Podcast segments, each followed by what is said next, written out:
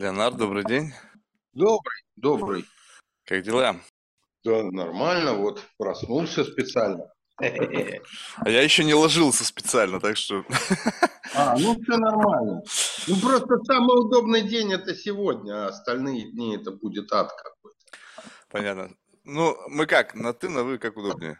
Мне абсолютно все равно, как надо по формату, так и надо. Формата нет, формат выбираем сами. Ну тогда на ты, мне так удобнее будет. Слушай, Леонард, ну Хорошо, смотрю, Вообще не вопрос. смотрю, Хорошо. значит, в Инстаграм, брутальные машины, водка, икра. Одну секундочку.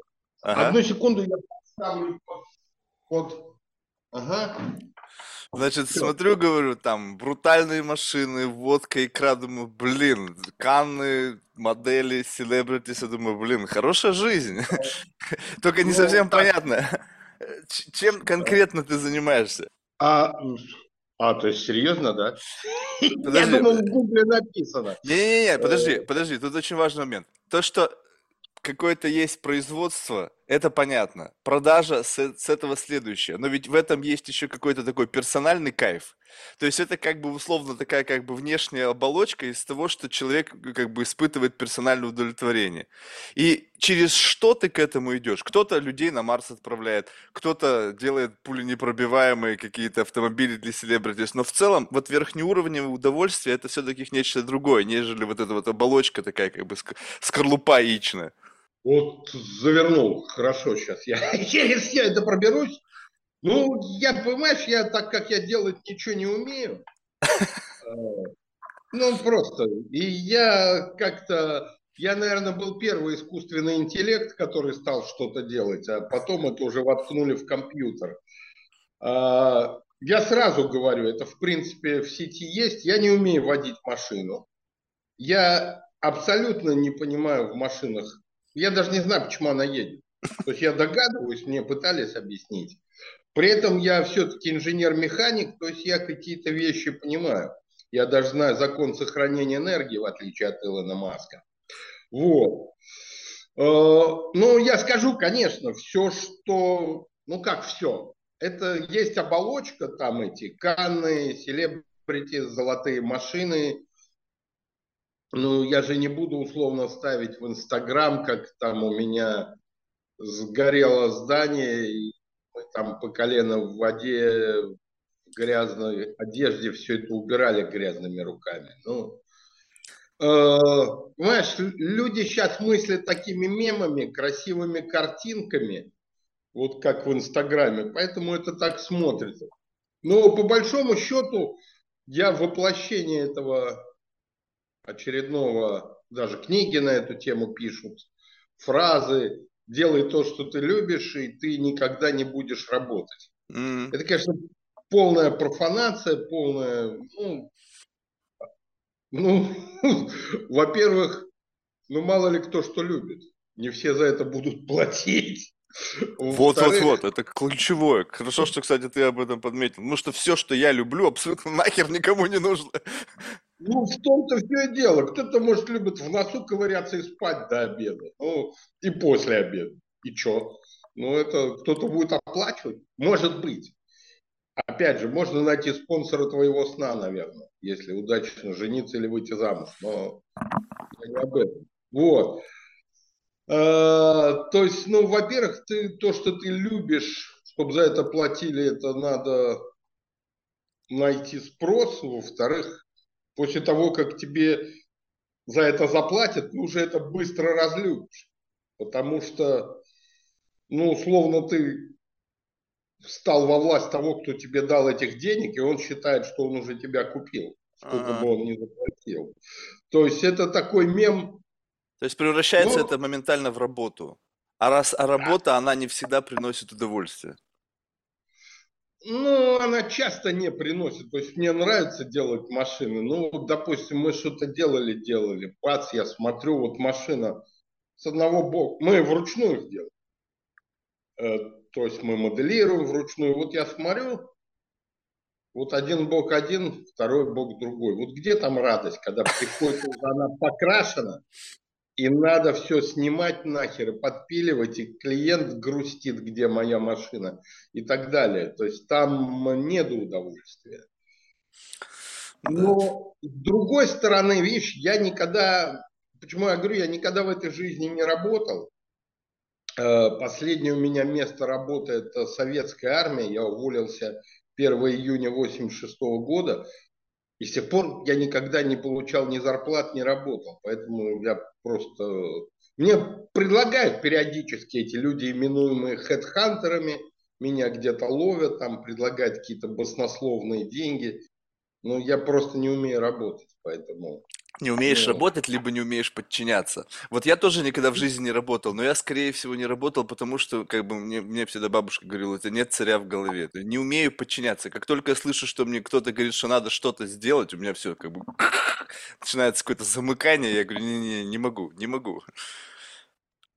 Ну, тут видишь как, э, вот э, есть еще вот эта фраза красивая, не работать на дядю. Открой свой бизнес, не работай на дядю.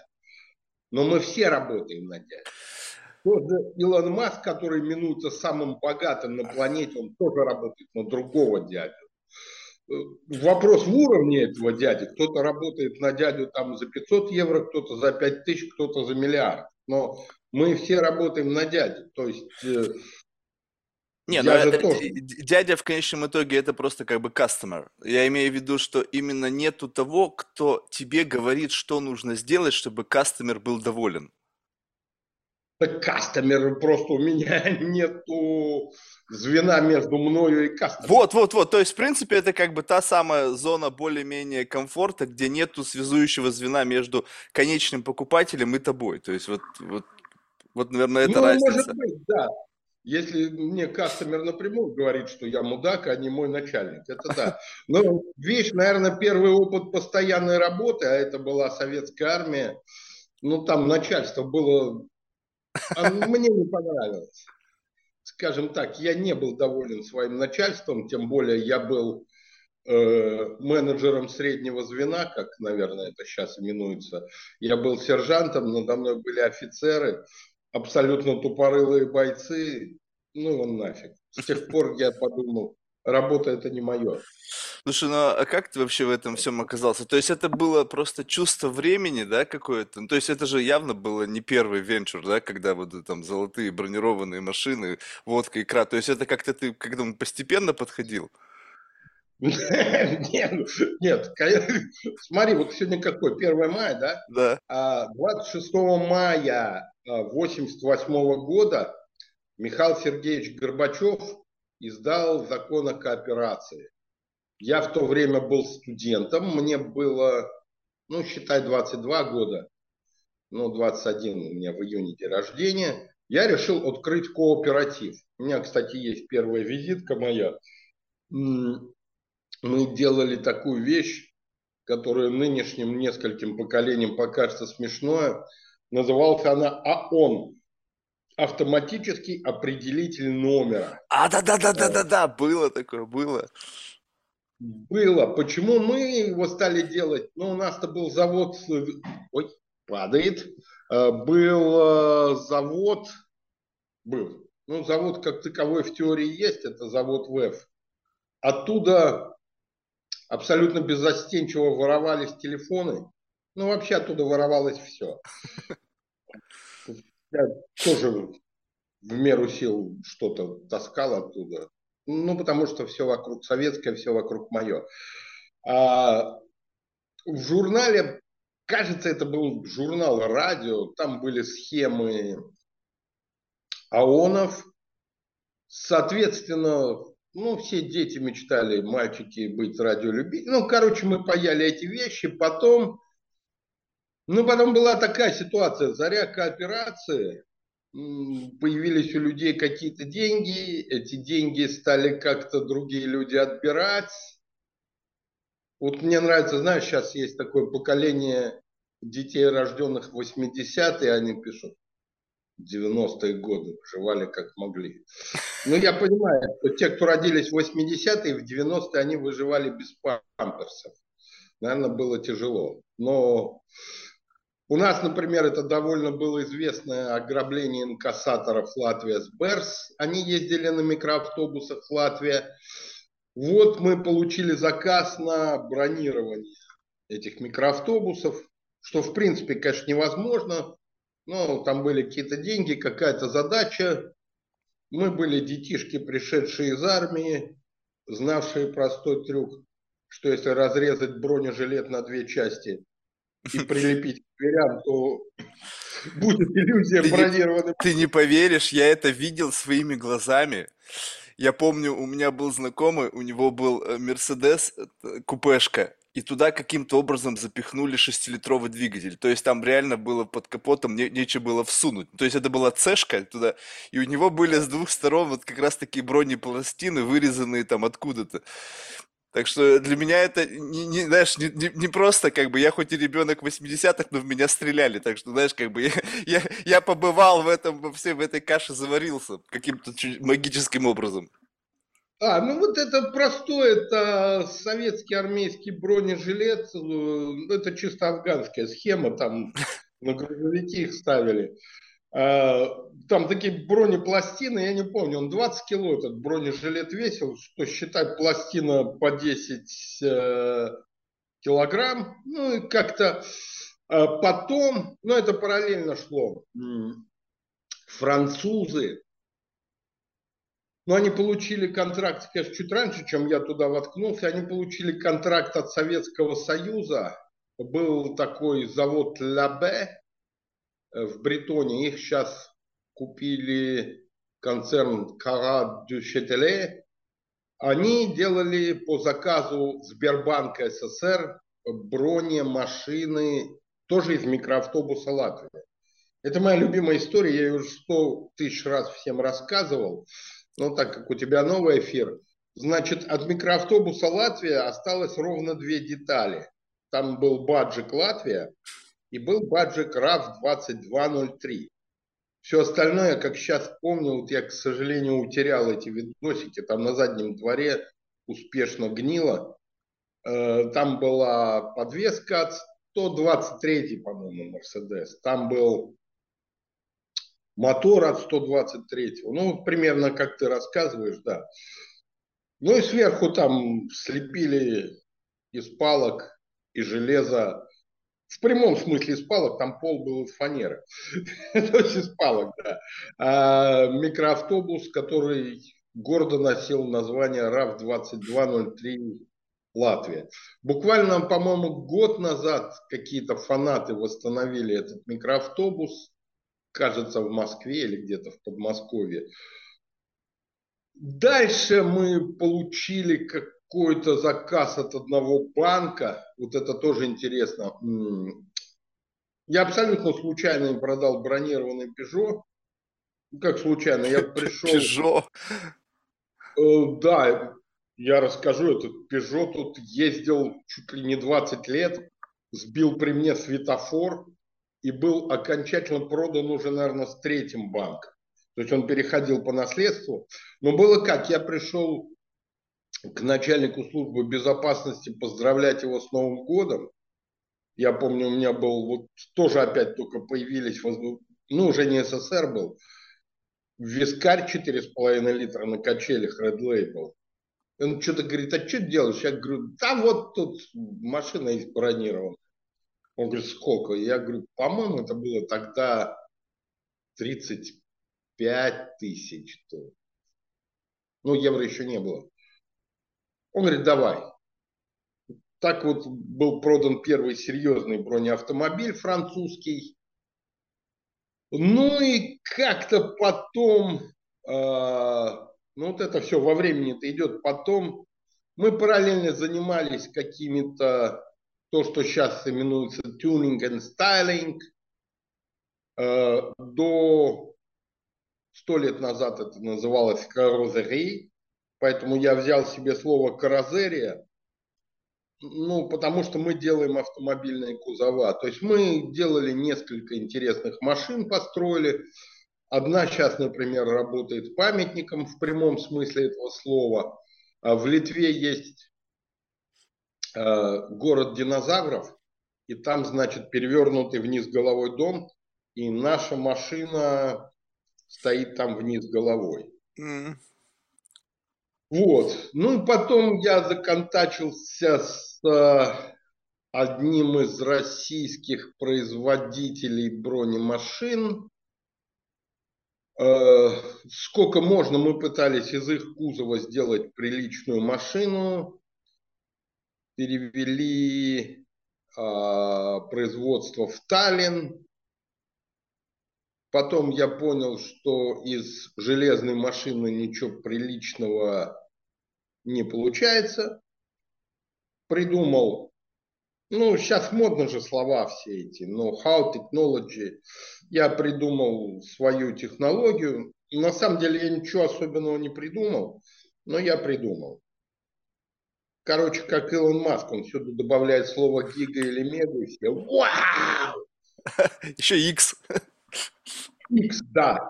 Ну вот я, я имел неосторожность, как неосторожность, я добавил букву Z. У нас всюду на логотипе была буква Z вот ровно до 24 февраля. Я объясню, почему у нас была эта буква Z, которая еще до сих пор... Вот я сейчас чем занимаюсь, я ну, потом, когда будут все эти разборки, я предъявлю, я сколько этих баджей разослал по всей планете, ну, не все хотят ездить в Праге он очень не хочет. Вот. А, что такое Z? А, мы как бы, я правнук этого миноритарного акционера завода РБВЗ, он же Русабалт, опять это слово теперь не воткнуть никуда. РБВЗ, на конце была буква Z, что значило завод. Потом этот завод из Риги перенесли в Россию, он стал БТАЗ. Дальше, опять Z. Дальше мы, э, почему мы назвались Дартс, я объясню. Э, это был, в принципе, вагоностроительный завод, но когда они начали строить машины, это была идея 907 года, и они строили с э, бельгийцами, и те, соответственно, пока не придумали, что название, в документах было «Дивизион Автомобиль Рига», ДАР. Ну, ДАР как-то мне показалось не как звучит. Я добавил танк, и добавил Z-завод. Потому что БТАЗ, вот как завод назывался в России, это первый бронетанко-автомобильный завод. Причем, опять же, и вот это чистая правда, опять в силу каких-то политических нынешних ситуаций, этого тоже не упомянуть, этот БТАЗ потом стал заводом имени Хруничева – который делает космические ракеты. То есть, если все гордятся своим самолетным каким-то связями, там тот же Saab, тот же BMW, тот же Rolls-Royce, то вот наша маленькая корпорация, состоящая из полутора человек, она в прямом свя- смысле имеет космические связи. Э, но, опять же, в силу современной исторической ситуации нам приходится об этом умалчивать, но даже на сайте Хруничева, который, например, из Латвии больше не зайти, но это упомянуто, что вот вывезли из Риги машины Русабалт и первую партию, первую и последнюю партию машин Промбронь. Ну, название Промбронь я взял, и я от него не отказываюсь, пошли все в баню, но я не могу я политичен. То есть, поэтому у нас это буква «З». Это первое. Второе, почему буква «З», так как это последняя буква алфавита, ну, это верх совершенства, как бы, дальше уже нету буквы. Ну, только у Илона Маска буква «Х», но она вообще перед. А, третье значение, ну, это уже международный сионизм, а, на иврите это значит «заин», это значит оружие. То есть так как мы имеем дело с военными машинами, имели, сейчас мы ну, стараемся отойти, потому что, а, понимаешь, есть спрос у людей не то, что Типа а что военных. есть спрос? Вот как бы вот я понимаю там, ну, как бы расцвет 90-х, когда реально люди как бы переживали, могли обстрелять, и поэтому они там ездили там с, в пульнепробиваемых автомобилях там с 5-сантиметровыми стеклами. то сейчас это больше как бы вот как раз-таки на уровне мемов, чтобы как бы показать свою мускулинность, э, ну, не знаю, то есть кто сейчас покупатель этих автомобилей? Вот, смотри. Ну, во-первых, смотри, э, я объясню. Ну, во-первых, бронемашины действительно, конечно, сейчас нужны. Э, но не только для понтов. В той же Америке там ходят абсолютно бешеные люди и стреляют просто потому, что они стреляют. Не потому что. А, во-вторых, что, ну это правильно, а, наша машина, она так выглядит, что, ну видно, что она бронированная, поэтому если кто-то хочет тебя обнулить, он, конечно, ну, она не сработает, он готовится. Вот. Но вот именно ты правильно сказал, показать маскулинность. Вот в чем успех Геленвагена Г-класс, в чем успех Range Rover, э, ну даже Toyota Land Cruiser. Они практически квадратные, здоровые мужские машины. То есть людям, ну почему даже там девушки ходят в стиле милитари, там мальчики ходят.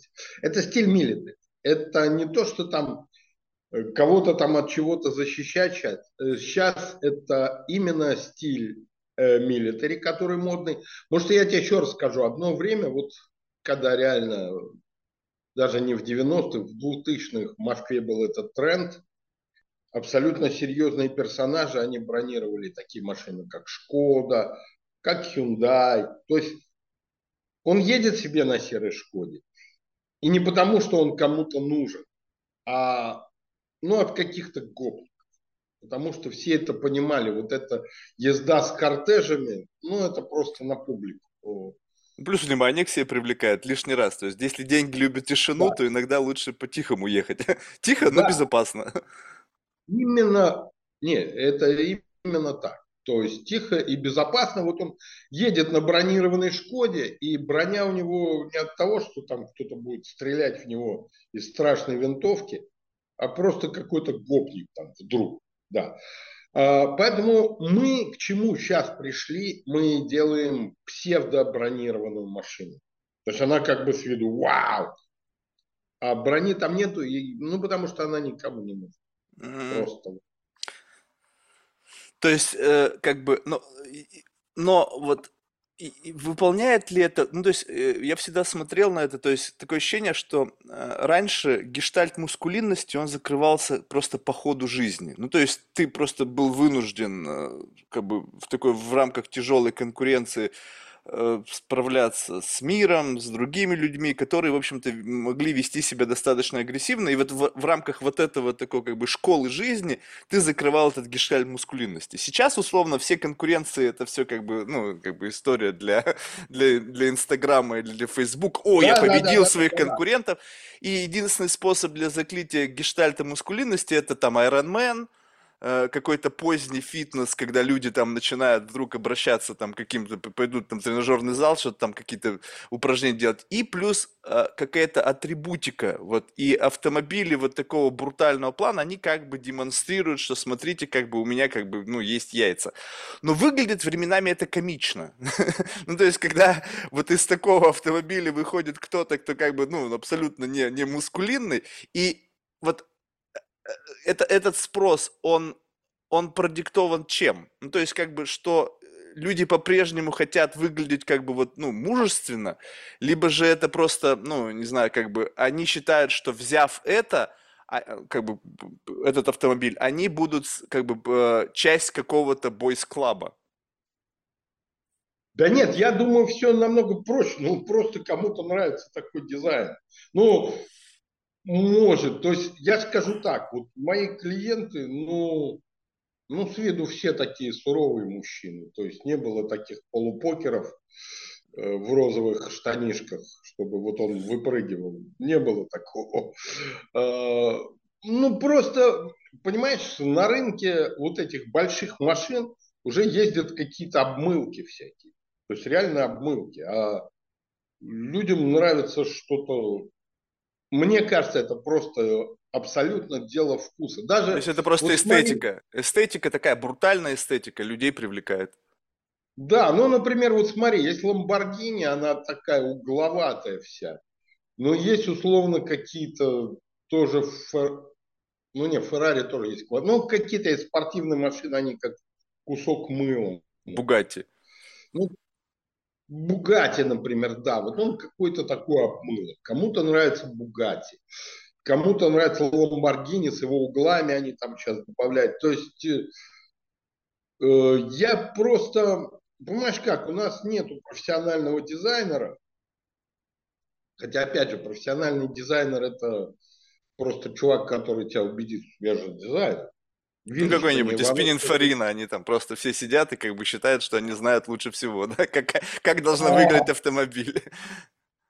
Это, это, есть такая машина Карлман Кинг, э, китайцы делают, такая Дарс на минималках.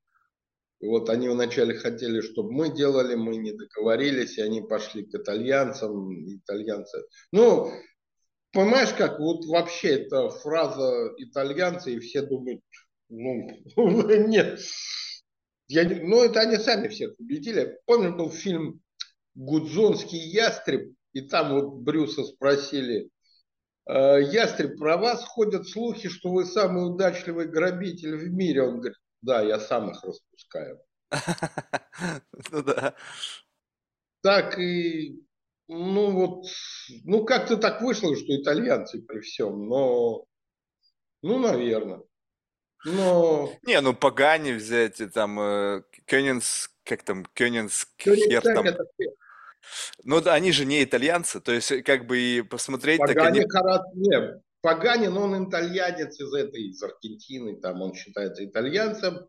Кёнигсек, он швед, он тоже там косит под какого-то царя, не помню. Ну, там. Нет, а, я забыл мысль. Я когда начинаю что-то говорить, я уже забываю. Не, ну в общем мы просто говорили о том, что это все проявление некого эсте... желания прикоснуться к некой эстетической брутальности. И как бы ты просто понял э, желание людей, которые... То, то есть, по сути, ты уловил некий тренд, что люди хотят по-прежнему как бы ощущать себя мускулинно, и э, ты предоставил им возможность через какую-то атрибутику, какой-то артефакт текущего мира эту мускулинность как бы расширить за счет вот как раз-таки автомобиля. И плюс на, Нет, на рынке нету, скром... нету подходящих вот автомобилей. Я скромно скажу, я этот тренд задал. А, а Хаммер тогда что сделал? А, ну, что сделал Хаммер? Хороший Тогда что Геленваген сделал? Геленваген ну, то есть, по сути, как бы тренд-то уже условно как бы был. Вопрос в том, что ты как бы сделал такой как бы fine-tuning, когда эти машины из узнаваемого и уже несколько поднадоевшего и устаревшего вида, ты им придал такой условно лоск времени, вот это какой-то такой, вот, добавив какие-то элементы, и, пожалуйста, это заиграло новыми красками. А, ну, смотри еще, после меня ну вот я сделал то, что на базе э, военной машины. После меня многие производители стали предлагать э, как цивильные версии бронемашин, так и они стали условно э, брать военную бронемашину и э, ну, делать типа люкс, а типа люкс у них заключался в том, что они обшивали салон кожей и ставили туда гигантский плоский телевизор. Ну и сейчас всякие эти приблуды с кнопками. Но, понимаешь, я сделал опять шаг вперед. Когда мы поставили первую машину в Китай, почему? Потому что она построена на базе говна. Э, мы делали вот то, что машина была в Китае, она была на базе Chevy Avalanche, и, и, как сказали китайцы, люди, которые платят в Китае, эта машина стоит от, ну, в Рейнминби это тогда было 1,2 миллиона евро, долларов, я уж не помню. Э, люди, которые платят такие деньги за машину, они не хотят ездить на фермерском траке, на котором селяне возят говно. И поэтому вот с той поры мы стали делать машины на базе Mercedes GLS. ну, это, на мой взгляд, одна из лучших платформ для нас. А, а наши коллеги, вот все военные бронемашины, они в основном на базе фордов там 350, 550, 650. Ну, таких больших фордов, то есть на, них, на их же базе делают там большие осенизаторские машины. То есть мы вот сделали, я скромно скажу, этот рывок вперед. И даже если вот у нас есть э, модель на базе Хаммера, кузова, то mm-hmm. внутри там все равно и моторчик, и подвеска от Мерседес. Мы просто кузов перевешиваем на тележку ГЛС, они там по размерам бьют. Получается все то же самое, просто вот эти углы. Ну, я объясню, почему, почему я именую сам себя каразерией. Э, мы не изобретаем велосипед. Я не могу сделать мотор лучше, чем Мерседес, или подвеску, и изобретать всю электропроводку. Но это глупо. Но я могу сделать вот как сто лет назад были каразерии, то есть там условно и Мерседес, и Роллс-Ройс, и Майбах, они делали тележки, а потом уже кузовные ателье делали на них кузова. Потому что приличные люди того времени, они ну, хотели чем-то отличаться.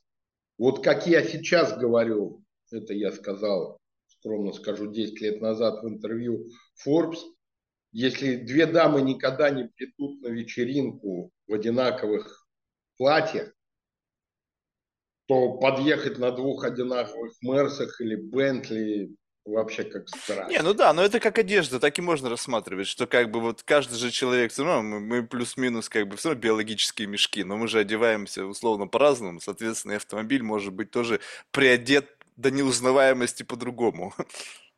А, да, и вот смотри, э, ну, есть, понятно, есть люди, именующие себя тюнерами, ну, то есть их так это называется, ну, вот тот же Мэнсори, ну, там лепит уже, меня почему-то с ним часто сравнивают, но вот, как я говорю, э, чем мы отличаемся от тюнеров?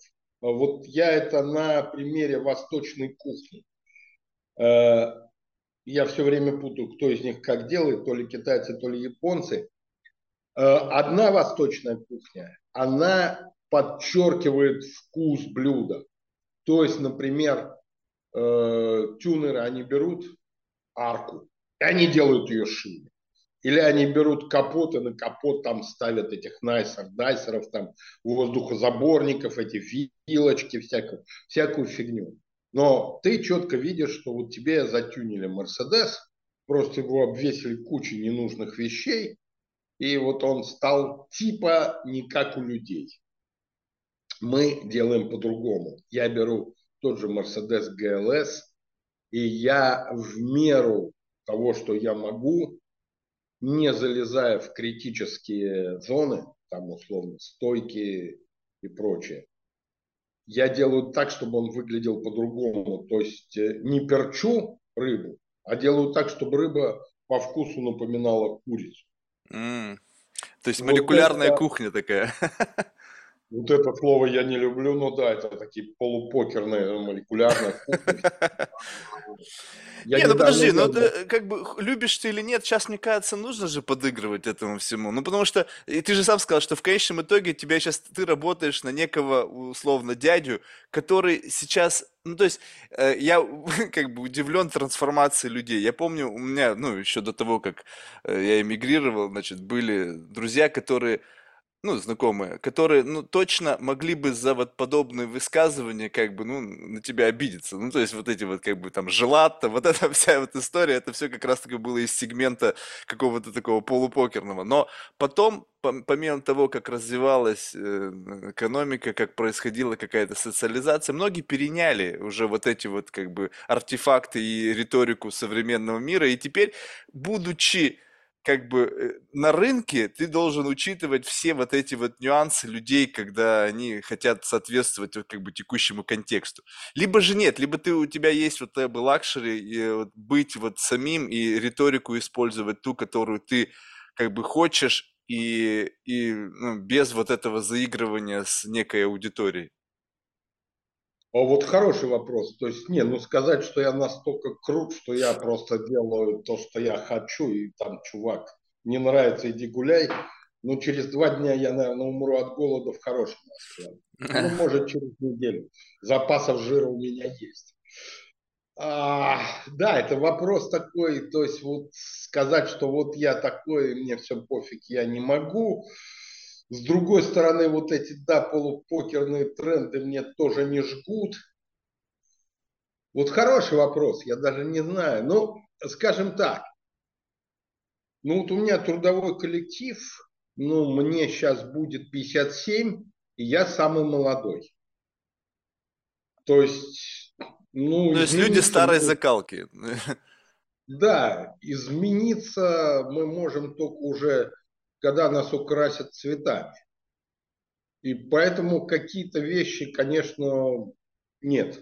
Но, с другой стороны, это же рыночная экономика. Я мало ли что мне нравится, но если это не покупают, но, э, понимаешь, а среди людей с деньгами как раз вот сейчас, ну, не скажу, что доминируют. Есть люди моего поколения. И их много. То есть сейчас есть, конечно, всякие крипто миллиардеры там и прочие криптоклоуны там, но они берут по тренду, они берут, я понимаю, криптомиллиардерам Теслу, да, Теслу и, ну это вообще из чади ада, то есть вот этот Тесла это ну, я ну, не буду свое мнение про Теслу не, не, мне, Здесь можно все, так что любое мнение, оно как бы... Мне вот... Не, ну когда, понимаешь, когда кто-то говорит люкс автомобиль Тесла, ну, вне от люкса только может быть, ну, нижний порог цены. Дальше она к люксу нас только не имеет никакого отношения. Она мне напоминает минивэн. Ну, это, ну, она на самом деле это раздутая, в жопу надутая в трубочку Mazda 3, э, куда для простоты Галимов впилен какой-то планшет. Ну, ну, я скажу, у меня клиенты просят. Вот мы берем новый Mercedes GLS, там уже тоже вместо приборки планшет. Угу. Мы его выкидываем, мы ставим приборку от предыдущей модели со стрелочками. А-а-а. Потому что, ну, ну, понимаешь, вот...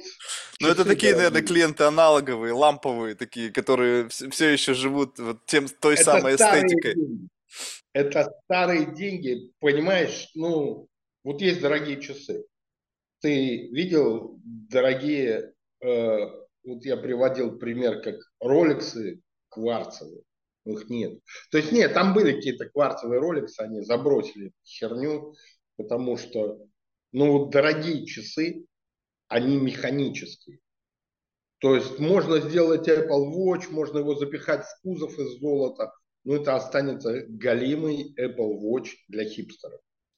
Дорогие часы, они вот механические, ты крутишь эту колесо, Это я вот, вот примерно она, точно так же на пальцах объяснял в свое время, когда я приехал, знаешь, в Америку с двумя верту, объяснял американцам, что такое верту. Они не понимали, типа, какого хрена, то есть часы или телефон за 15 тысяч долларов, типа, какого хера? Я говорю, ну смотрите, ручная работа, болтики, все вроде как эстетика. И какого хрена? Он звонит и звонит, вот там с какой-то флип-фон, знаешь, там Моторола в то время были, или что? Я говорю, да вы что, не понимаете?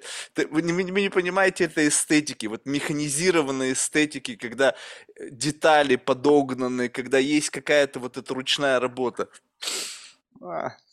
я скажу, э, Верту был одно из направлений, где я учился вот этому всему, в том числе вот этому патологическому вранью. У меня был буклет Верту, угу. и я когда читал что вот у нас сапфировое стекло вручную отполировано, я помню эту фразу.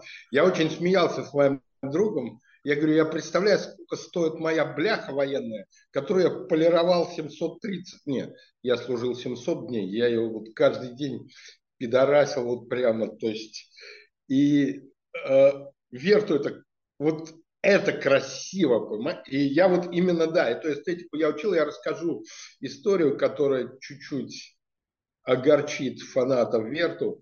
А сейчас они уже сдохли, по-моему, и 50 раз из рук в руки передавали, сейчас я не знаю, по-моему, сайт работает, но кто ими только не успел. Они, они возродились, они стали делать тоже говно, как все эти.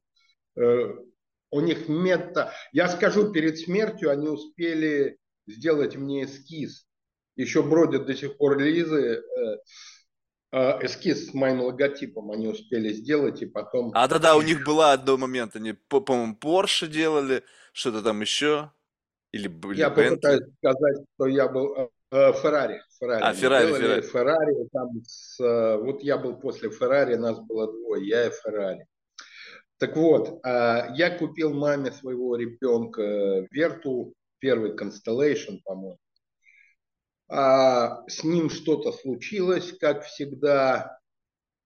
Ну, бывает на то он и телефон. А, ну, там эти, куда-то мне дали телефон звонить в какую-то Англию. Мне звонит какой-то мальчик и начинает объяснять, что вот ты пойми, это ручная работа. А я же говорю, я в детстве был инженером. Я говорю, слышь, мальчик, я когда был маленький, я в детстве на заводе ВЭФ вручную собирал телефоны ВЭФ-12 вот этими детскими ручонками. Ну, это, блядь, не значит, что он стоит там 5 тысяч. Ну, потому что, ну, ручная работа, да. Ну вот. А дальше было самое, ну, они его взяли в ремонт, придумали, что ремонт стоит на наши деньги, было тогда лат еще 600 лат, и дали мне трекинг номер ремонта. Я захожу в трекинг номер, я не помню, какой город в Китае, но это был Китай. Я позвонил парням и говорю, парни, давайте так, я молчу про этот трекинг, а вы забываете про эту цифру, которую вы мне нарисовали. Тем более то, что там делать, там, ну, ничего особенного. Но заметь, Верту были первыми, которые придумали свою собственную это гнездо зарядки. Вот как Apple сейчас. Тоже же. Не, э, они молодцы. Они из ничего раздули. Вот, вот это надо уметь. Это Vanity Fair, ярмарка тщеславие. То есть я реально у меня этот буклетик Верту до сих пор лежит в офисе. Даже после пожара он сохранился. Я его читаю иногда, эти три строчки, рассчитанные на людей с тремя извилинами. И вот мне очень понравились эти винтики у них сзади. Вот у меня у сигнатуры еще у него была такая как бы керамическая задняя часть, там были. Ну, то есть это, это я не знаю, э, как бы э, кто, кто бы мне что ни говорил, а, как бы э, современные вот эти вот телефоны, они пусть и высокотехнологичные, вопрос, да, но в них нету какой-то такой вот как бы радующий глаз эстетики. Они как бы эстетичны с точки зрения минимализма и какой-то оптимизации всего, что можно только оптимизировать, но глаз не радуется. Вот смотришь как бы... Ну, то есть смотришь да. на часы Breguet и на Apple Watch, ну, как бы, ну, блин, ну, come on, ну, то есть, что ты сравнивать жопу да. с пальцем-то? То есть, э, вопрос, что, что тебе надо? Тебе нужно, как бы, оптимизировать какие-то, какой-то там task management, да, то есть, тебе нужно, либо ты просто хочешь получать эстетическое удовольствие. То есть, в принципе, можно взять, повесить широкополосный какой-нибудь, там, не знаю, э, экран, включить на нем, там, Поллока, да, картину, чтобы у тебя статично она висела, либо можно купить полока за 100 миллионов и повесить, и как бы, ну, привстать уставать явно будет, когда ты смотришь на эту картину настоящую, и, на, и вроде то же самое, там, 8K resolution, там, вот это вот изображение этой же картины будет уже не то. Так что... Ну, нет, но сейчас-то людей учат потреблять суррогат.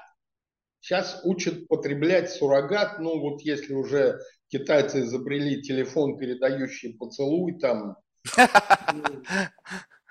Ну, не, ну вот, а, а как вот, вот ну, если вот такое прошел, как бы вот, ну, я не знаю, можно ли назвать это трендом или нет, и вообще вот ты, э, э ну, когда ты в Канны ездишь, там это понятно, там, там, в общем, ребята, которые по-прежнему еще ценят э, роскошь, но вот в целом ощущение такое, что люд, людей пытаются отбить желание к какому-то люксовости. То есть говорят, нафиг яхты, нафиг private джеты, нафиг там дорогие автомобили, вот вам Тесла, нафига там покупать какую-то, ну, хотя с одеждой все-таки, но одежда стала криповая и стоит каких-то там, не знаю, Баленсиага, посмотришь, блин, ребята вчера появились, а уже цены, как, не знаю, там, как у Шанель. Вот, но, но в целом, как бы от, а, уходит вот этот вот условно, как бы такой, знаешь, пошлое выражение, тяжелый люкс.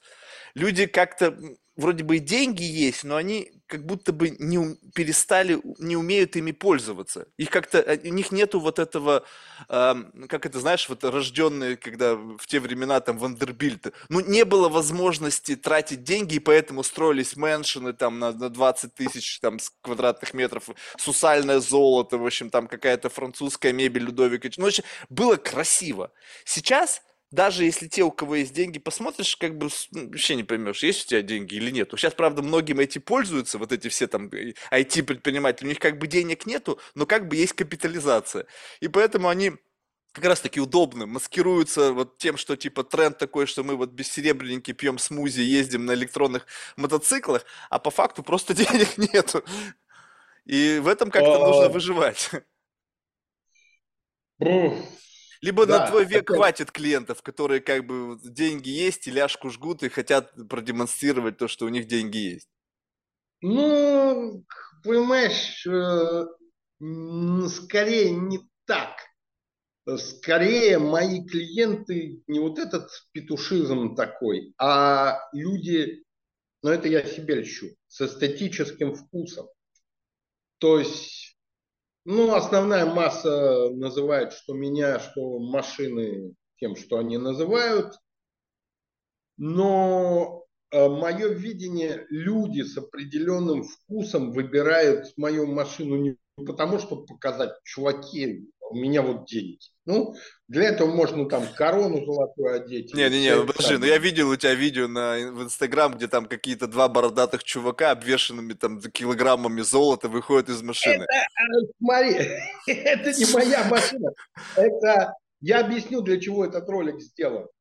Э, вот мы, когда делали машину Алладину, это был 2011 год, мы сделали золотую машину. Угу. Золотую.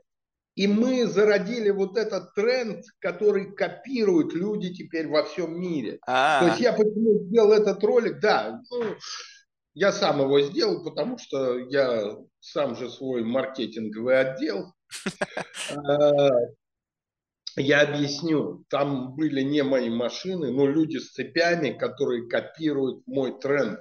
Ага. Вот тренд золотых машин, вот колонна с золотыми машинами, это мы как раз положили его, и вот я, чтобы показать, что... А, перенимают, делаю, перенимают э, тренд. Да, да, да. А, и там по Лондону ездят колонны золотых машин, по Эмиратам ездят колонны золотых машин.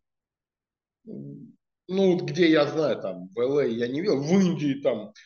Вот, это именно вот я об этом. У меня клиенты не заказывали золотых машин. Это вот была золотая машина для кино. И последнее, вот то, что это золотая, это продано на благотворительном аукционе в Каннах. Ну, там на этом аукционе продали абсолютно все, что можно продать за деньги, в которых, ну, я не знаю этой схемы, у них явно своя схема. Там вышел некий Саша Джеффри, видимо, он художник, вот прямо аукцион на сцену все жрут, а он что-то то ли из баллончика рисует, то ли там ногами по краске ходит. Все чуть-чуть покушали. Чудо! Готова картина Саша Джефф. Я не помню, она ушла за миллион или миллион двести. Но вот он при мне ходил по этому полотну там. Вот. Поэтому, так как... А, там еще было, слушай, там была роскошная вещь разбитая, ну, вроде Toyota, я не знаю. Просто, просто машина разбитая в хлам, затоталенная, на постаменте, название хорошее, цена там была, там была цена, там была цена. А у меня на колесах-то ездит, еще там с музыкой, Поэтому она этого больше толку хоть не с гарбиджа что-то. Вот. Поэтому, соответственно, она тоже ушла за хорошие деньги, но клиенты у меня не заказывали золотых машин. Э, и я считаю, ну вот у меня сейчас последний, ну у меня много фотографий, может, видел там просто люди докупают, вот у него стоит в гараже там условно Бентли, Ламборгини, там Роллс-Ройс, Геленваген, ну, ну надо дартс поставить, тогда как бы линейка полная. То есть ему даже не обязательно на ней ездить, э, ну пусть будет. То есть я не скажу, что у меня люди какие-то безвкусные, течевые люди из 90-х, там вот это слово, это российское, по-моему, слово «тяжелый люкс». Ну, да, ну что, ну я не, не встречал его в других местах. Да, вот я хотел сказать, в английском я не слышал такого выражения heavy luxury, не слышал. Э, и, кстати, вот я скромно скажу, мы, это моя фраза, я ее сказал в журнале, фу, в журнале, в интервью BBC, uh, luxury you can buy in supermarket.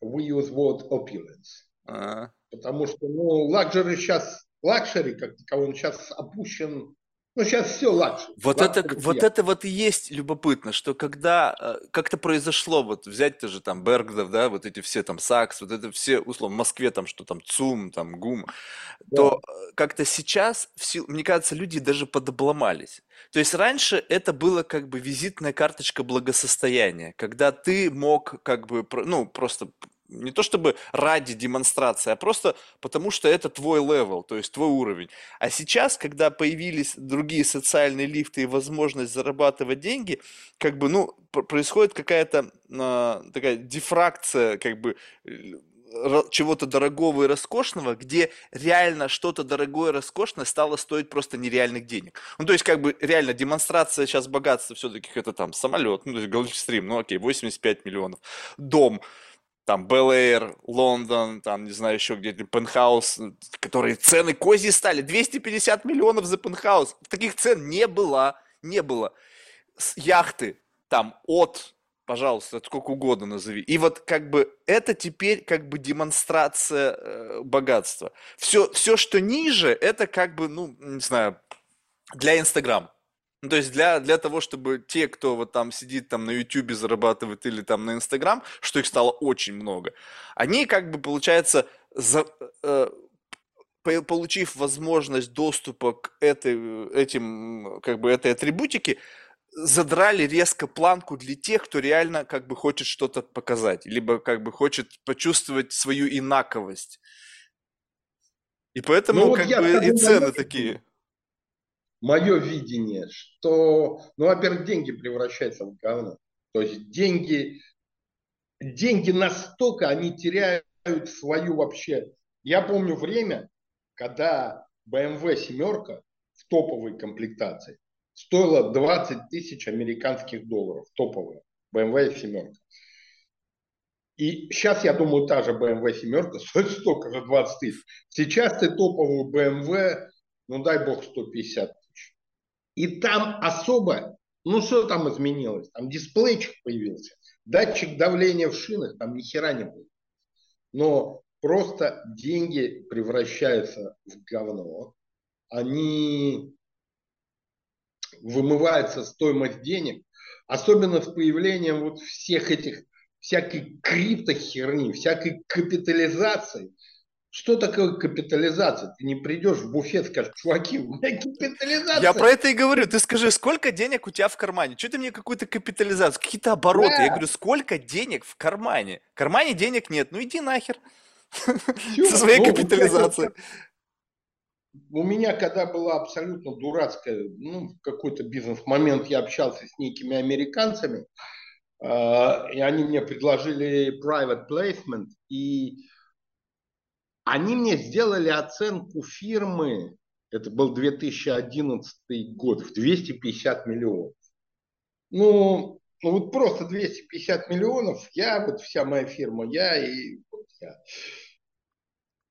И, наверное, если бы я пошел дальше, я бы раздул, ну вот как я читал, знаешь, смешной мем про Илона Маска, что кто-то там э, заплатил за родстер Тесла, который не получил до сих пор, и пишет, что если бы я вложил это в акции Теслы в тот же момент, mm-hmm. я уже получил вот столько.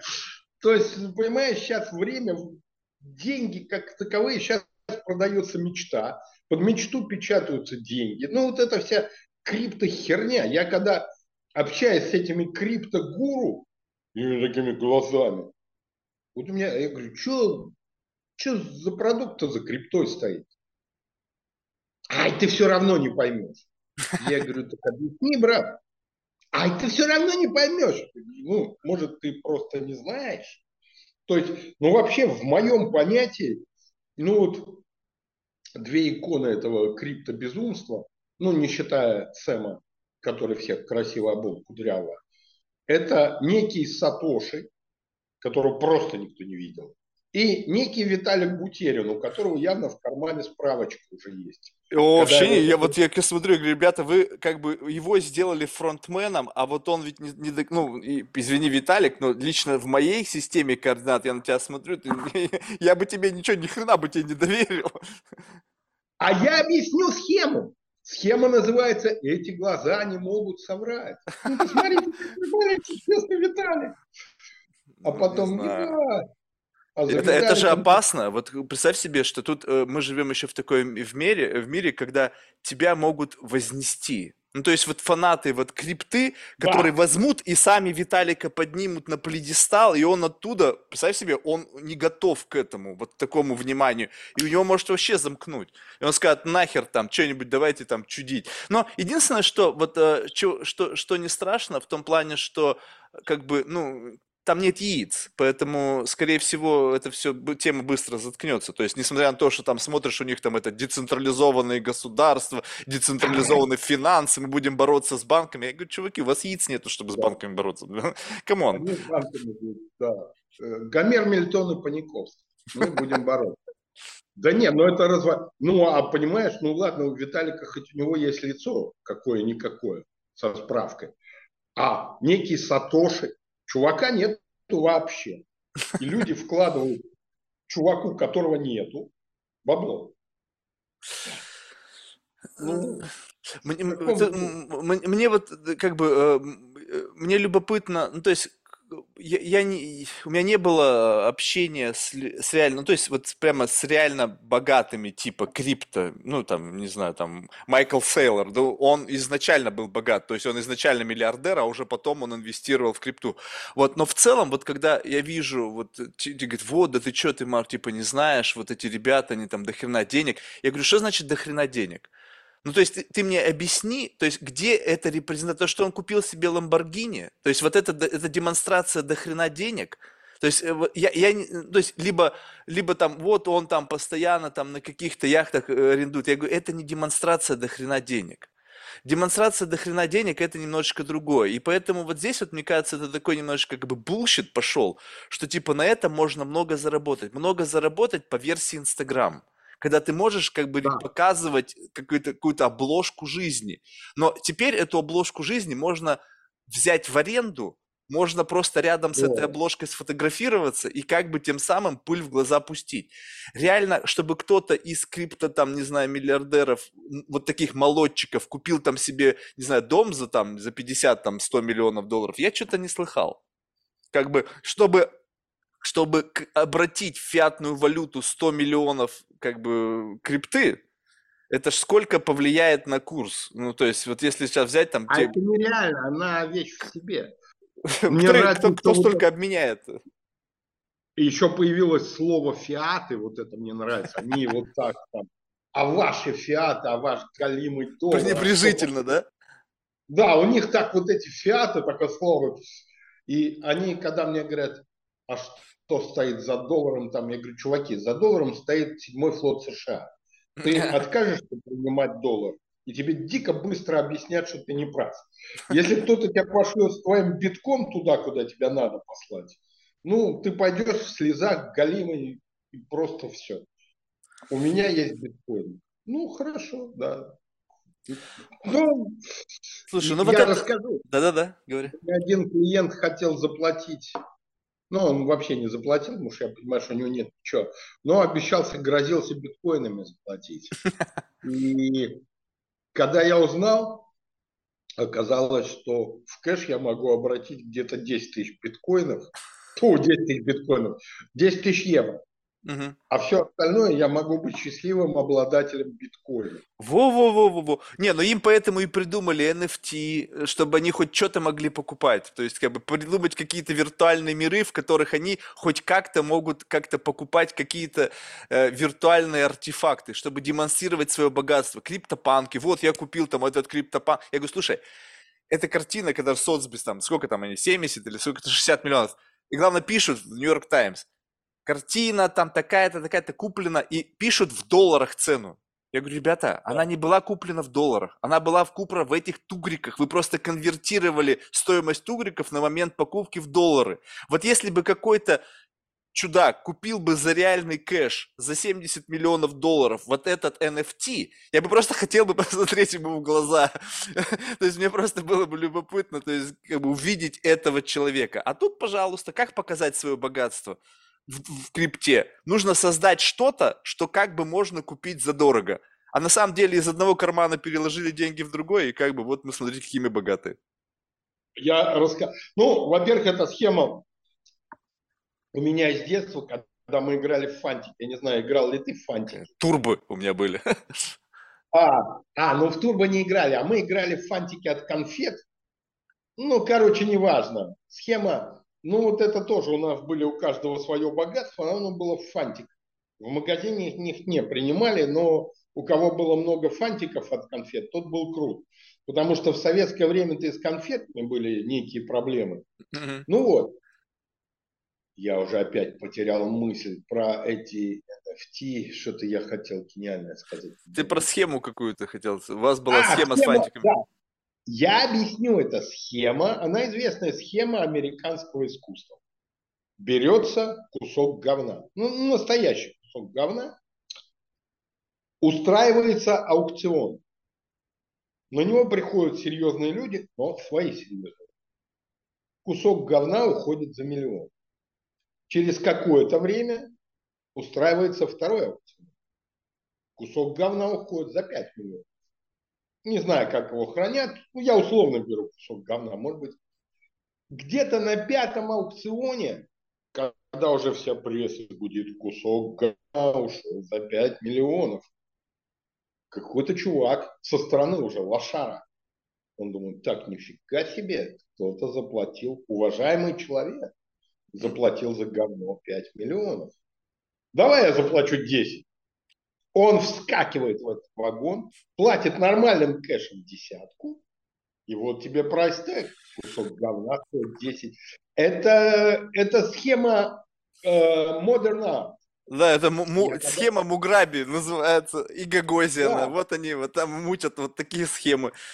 Ну, не, ну это, это, да. это все само, само разубеешься. Вопрос в другом. Вот, э, ну, ты как бы понимаешь условно то, как устроен этот мир. И дальше. Мне так вот, кажется. Я ну, ну, я не знаю, ну, ну, скажем так, что понимаем и ты, и я на каком-то уровне субъективного понимания этого мира, да? То есть, может быть, немножечко как-то outdated, вот такого какого-то ретроградного, цепляясь там за какое-то прошлое, но вот оно настоящее. В этом настоящем нужно как-то жить и зарабатывать деньги. Вот то, то как сейчас жить и зарабатывать, тебе кажется проще, либо сложнее? Ну, то есть вот стало тебе проще зарабатывать деньги, либо стало сложнее, и ты чувствуешь, что ты как бы а, каждый день кто-то отгрызает от тебя, от твоих возможностей кускок за куском каждый день? А, значит, сразу скажу, не проще, не сложнее. От меня никто ничего не отгрызает, кроме меня самого. Потому что у меня мозг в разные стороны крутится. Понимаешь, я почему и говорю, я не иду по дороге, по которой идут все, ну, мне скучно. Знаешь, я когда читаю, опять же... Не, ну подожди, производство там, кузовных работ, там, дорогих автомобилей, производство водки и икры, как бы ты в этом не уникален? А, э, смотри, э, ну, производство водки и икры у меня нет, я просто произвел ровно одну бутылку. А. И это не бизнес. Для меня это не бизнес, это как бы хобби, это как бы аппарель, это как бы в придачу к машине. А, а, значит, а ну, куда э, это первое? Э, машина, ну, кузовные работы, которые делаем мы. Э, I'm playing in league of its own. Я не с кем... Когда, знаешь, я читаю, вот люди пишут, мне нравится конкуренция, это заставляет думать там. Мне ни хера не нравится конкуренция. Вообще нет. Ну, я не понимаю, то есть конкуренция это когда там а методы конкурентной борьбы сейчас в основном один, ну, из таких легальных, это просто снизить цену.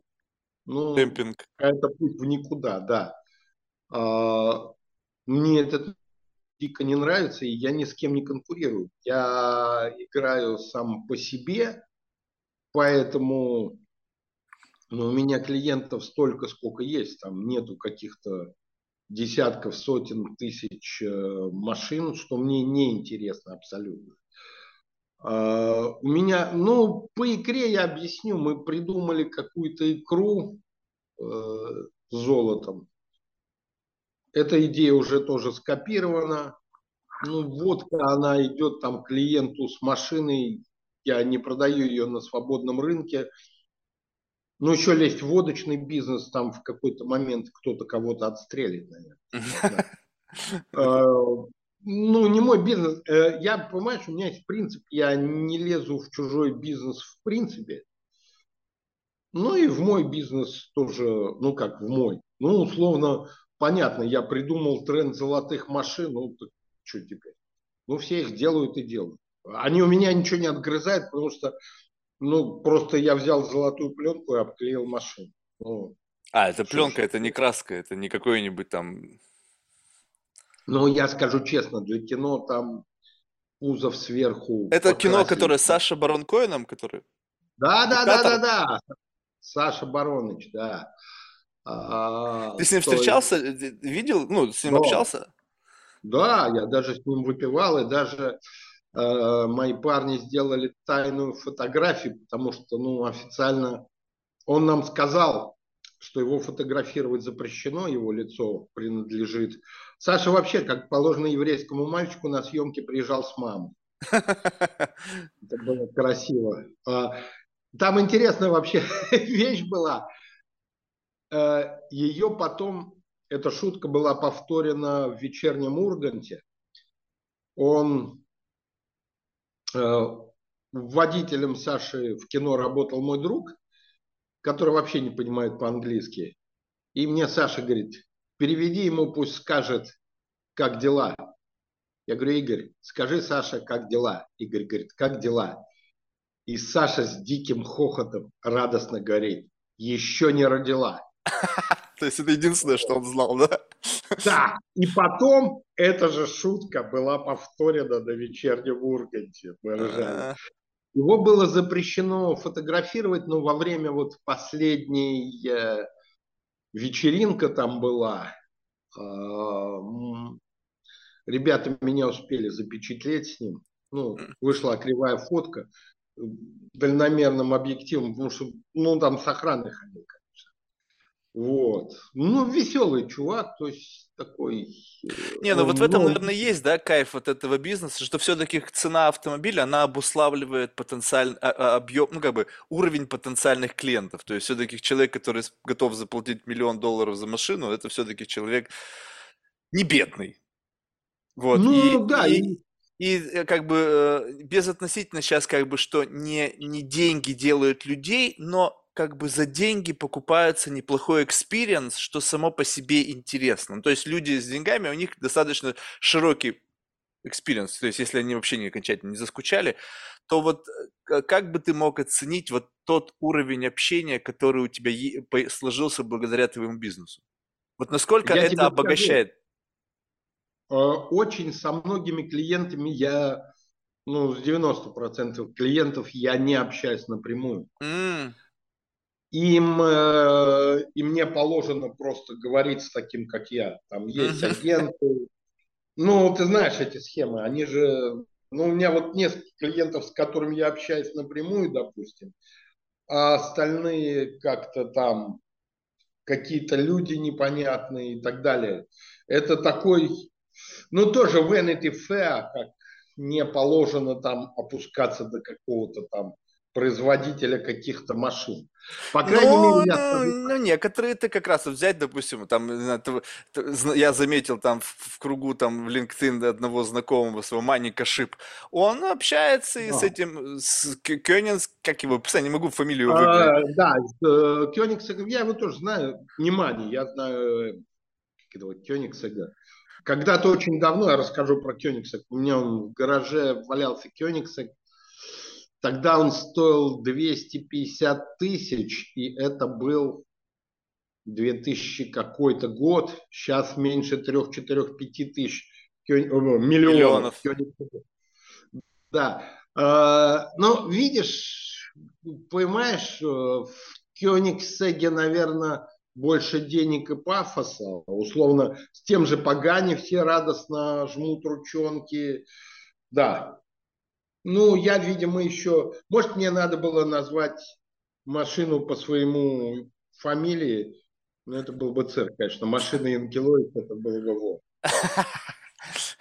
Не, ну ты как бы чувствуешь вот в этом какой-то, ну то есть э, я понимаю, что есть вот эта вот какая-то система там, когда Э, люди на определенном уровне, они не занимаются определенными делами и делегируют это там ассистентам, агентам, в общем, в этой свите, которая их плотным кругом окружает, чтобы, не дай бог, там доступ к телу не потерять. Да. Но вот есть ощущение такого, как бы, ну вот, э, некой досады, то, что не допускают. То есть вроде бы ты делаешь для человека. То есть это все равно, в, в твоем случае, это крафт. То есть это не какое-то серийное производство, и ты вот такой, как бы, не знаю, мастеровой со своей командой, и вы делаете, как бы, ну, от сердца создаете какой-то такой продукт, который вы любите. И приходит какой-то там посередине middleman, говорит, так, вот там, это, вот вам бабло, и сам принципал с вами не хочет разговаривать. Вот чувствуется, что вот тут вот что-то давит, скажет, да пошли вы в жопу все своими либо это нормальные правила игры, ты как бы с ними смиряешься и говоришь, ну пофиг, ну не жмут мне руку. Ну, ну, ну вот э, я не скажу ни да, ни нет, потому что вот мне с другой стороны, я смотрю, все как возносят того же Пагани, Харацию Пагани, того же Кёнигсега, там, фон Кёнигсег он стал, там, фон Барон. А я, я не, причем я тебе скажу, здесь, ну, условно, в Латвии некоторые думают, о, там чувак. А все думают, я тоже вот, э, ну, я вот хожу, как я хожу, и все думают, что я вот зазнался, там, ну, я на трамвае езжу, причем без билета. И, ну, не скажу, а, я не скажу, что у меня есть какая-то досада, но вот тот же Мани, допустим, ну, я его знаю только по Инстаграму, по LinkedIn. Я ему написал, чувак, а моей-то машины у тебя нету. Так он же не ответил.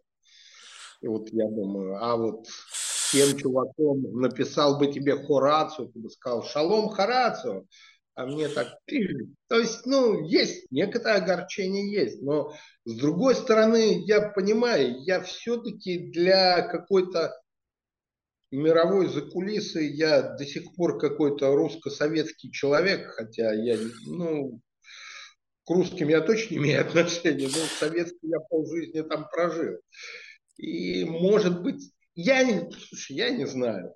Не, ну, может быть, может быть, просто как бы стоит уже от, передать маркетинг-то, как бы, а, а, ты же говоришь, я сам занимаюсь маркетингом. Может быть, в этом да. есть нюанс. Может быть, вот то, что кто-то нужен, кто-то, кто будет с прицелом как раз-таки на создание. Сейчас же все говорят, создание персонального бренда. Может да, быть, просто да, нужно да, правильный... Не, ну я сейчас не, не совсем уж так. Я имею в виду, что может быть, изменив как бы представление людей о, а, о том, что ты делаешь и то, кем ты являешься, они как раз-таки захотят. То есть вот это вот очень же важный момент, что некоторые как раз-таки покупают что-то ради того, чтобы как бы э, ну, по пообщаться с производителем. Ну, то есть вот как бы, знаешь, там не, не, не расценивают это как просто какое-то такое серийное производство. То есть, когда тебе не принципиально, ты покупаешь костюм Бриони или там канале, тебе не обязательно ехать в семье канале там и фотографироваться там, с их патриархом, да, а покупаешь и покупаешь. А здесь все-таки как бы штучный продукт, и ты покупаешь что-то, созданное человеком, и ты, и ты как бы вроде как не считаешь нужным пожать ему руку. То есть, ну, какая-то, ну, какая-то лажа. Не знаю, лично, лично меня бы это как бы коребило.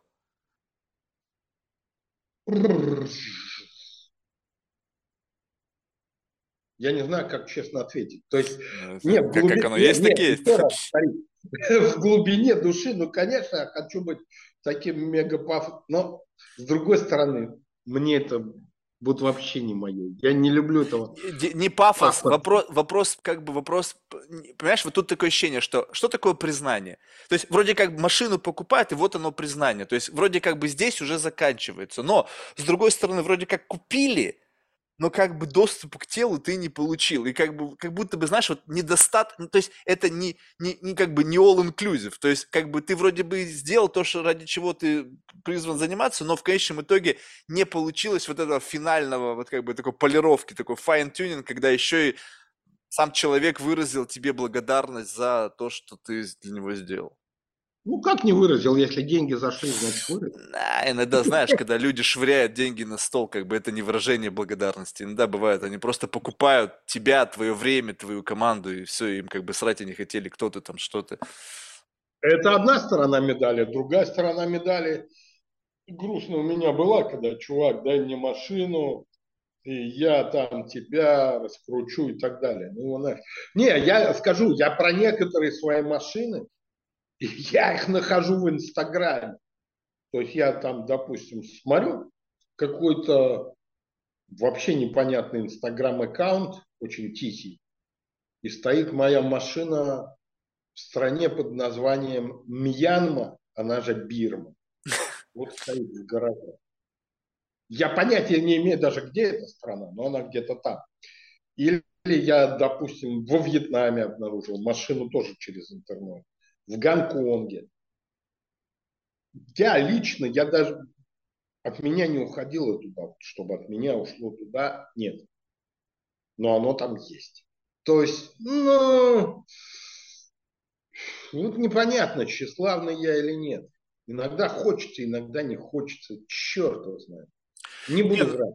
Не, ну просто вопрос в том, что как будто бы вот сейчас, если говорить о вот этой ярмарке тщеславия, то а, как бы товар или продукт, он не просто должен быть кичевым, он еще и должен как бы быть, отвечать требованиям как бы вот, ну, рынка. То есть, ну, если, скажем так, сейчас мы возьмем какой-нибудь там, не знаю, дорогой вид часов, да, там, не знаю, какой-нибудь там, какой-нибудь коллекционный Patek Philippe, да, где там крохотными буквами написано... Якобы уже круче. Что? Якобы да, ну, что уж прям, я... Не, не, подожди, кого круче? Это в рэперском мире может быть круче. Ну, то есть, э, я имею в виду... Э, вопрос в том, что представь себе, что мы... Э, если Я сейчас мысль в другом хотел ключе, что, допустим, если эти часы, ну, не принципиально какой бренд, но они ничем не выразительны. Ну, то есть какой-нибудь обыкновенный ремешок, какой-нибудь обыкновенный циферблат, совершенно там нету никаких, брос... ну, не бросаются в глаза там росы бриллиантов, но они могут стоить несколько миллионов. И если никто не знает, что эти, а знают только те, кто получил каталог этих часов. Почему он получил? Потому что они знают, что чисто теоретически этот человек может себе эти часы позволить. Соответственно, и эти часы распознать может только тот, кто знает, какова у него цена, и посмотреть на угу. Вот. И Теперь все товары люди покупают не только потому, что они кичевые или потому, что они им нравятся, а потому что, покупая это, ты подаешь сигналы другим людям, которые как бы тоже знают, что это стоит дорого. Твои автомобили, они изначально выглядят очень брутально, и как бы даже не зная головы, люди, наверное, поворачивают стопудово. Но, да. но, но является ли это как бы э, некой как бы дополнительным таким бонусом к, э, ну, к, к самому владению. Ну, то есть вот владеть твоим автомобилем что значит? Ну, то есть вот владеть Бугатти, там, Чирон, там, блин, который стоит там сколько там, 16 миллионов, это значит, что у тебя до хрена бабла. Да. А, я понял, я об этом говорил, да. Я скромно про себя говорю, что владеть моей машиной, значит, у тебя есть какой-то вкус. Может, это я себе льщу. Льщу, может быть, я себе, но а, я скажу, у меня... Не, ну какой-то вкус точно, потому что как бы мы сейчас не претендуем на такую как бы эстетику всемир... вселенскую, а просто какой-то вкус. И вот быть носителем вот такого вкуса в настоящее время, насколько, э, ну, на твой, твою оценку, является, ну, как бы таким трендом? А, я скажу даже по-другому. Не то, что вкус к моим машинам, а вкус, понимаешь, мы, наверное, одни из немногих, которые делают машины вот совсем вручную. Вот как их делали там, ну, в той жизни. То есть мы моделируем вручную, мы там выпиливаем, полируем, мы все делаем вручную, и вот это вкус, ну вот как мануфактура, настоящая мануфактура. Потому что сейчас даже вот эти единичные машины, там тюнинги и прочее, они там выпиливают на этих CNC станках, так, э, ЧПУ там и прочее. Все автоматизировано. Мы все реально, сейчас красиво скажу, там есть тепло наших рук. А, ну, то есть это такой а, крафт на уровне как бы вот именно часового, как часового механизма, где, где подгонка идет вручную. В прямом смысле вручную, вот человек сидит с наждачком, выводит, замеряем, вывел. Замеряем. Слушай, ну а вот люди ценят это. Ну, то есть, вот как бы, несмотря на то, что ты с этим говоришь таким, как бы, ну, восторгом, и я как бы с уважением отношусь к любому человеческому труду, но ценит ли конечный покупатель, скажем так, видит ли он вот эту ценность в момент, когда переводит деньги? Потому что э, я так полагаю, что станки вот с, как бы цифровым, там эти фрезерные там или какие там с ЧПУ, они делают, может быть, с точки зрения там подгонки, микронов, там всего остального лучше. Да. И... Э, я скажу, мое мнение, я думаю, они ни хера не ценят, но больше всего они ценят...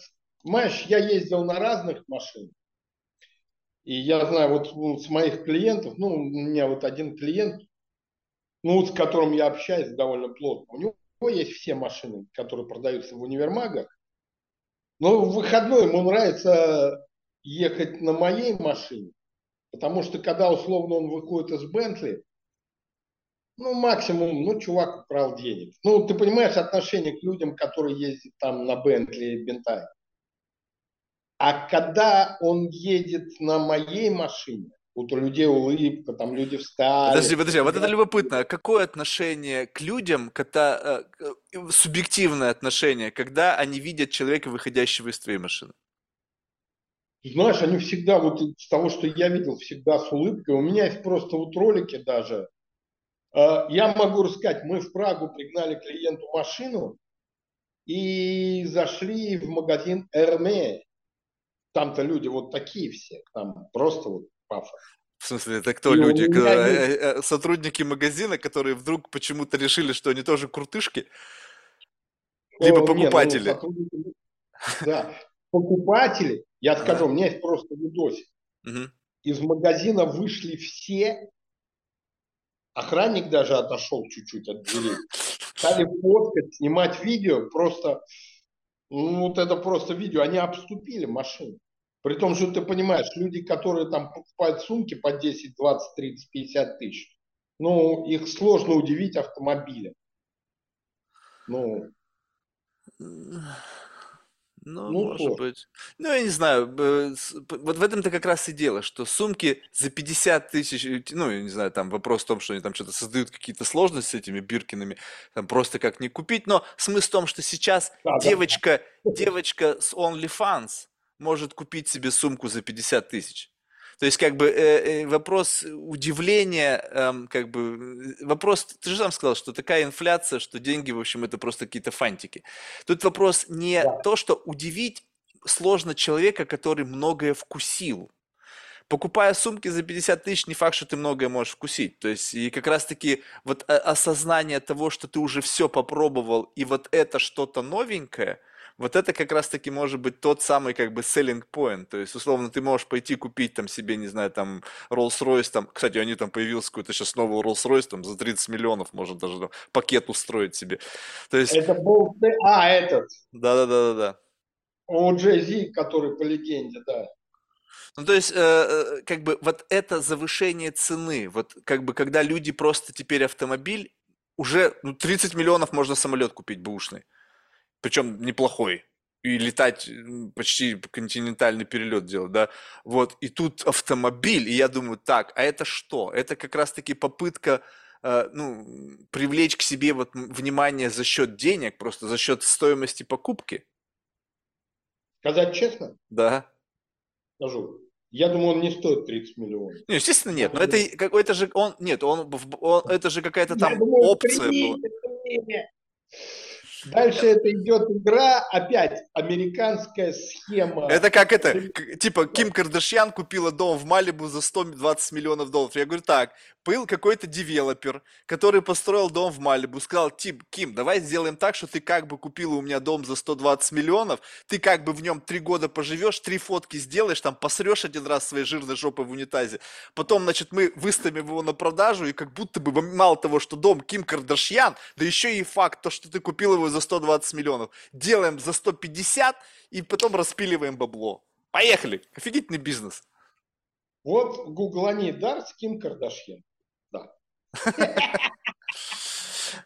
Слушай, ну а сколько вообще занимает, вот, ну вот я видел, у тебя там пришли там машинки, эти там, Мерседесы, на, спустили да. их. Сколько с момента того, вот когда вы получили автомобиль, заказ, уходит времени, чтобы доставить его клиенту?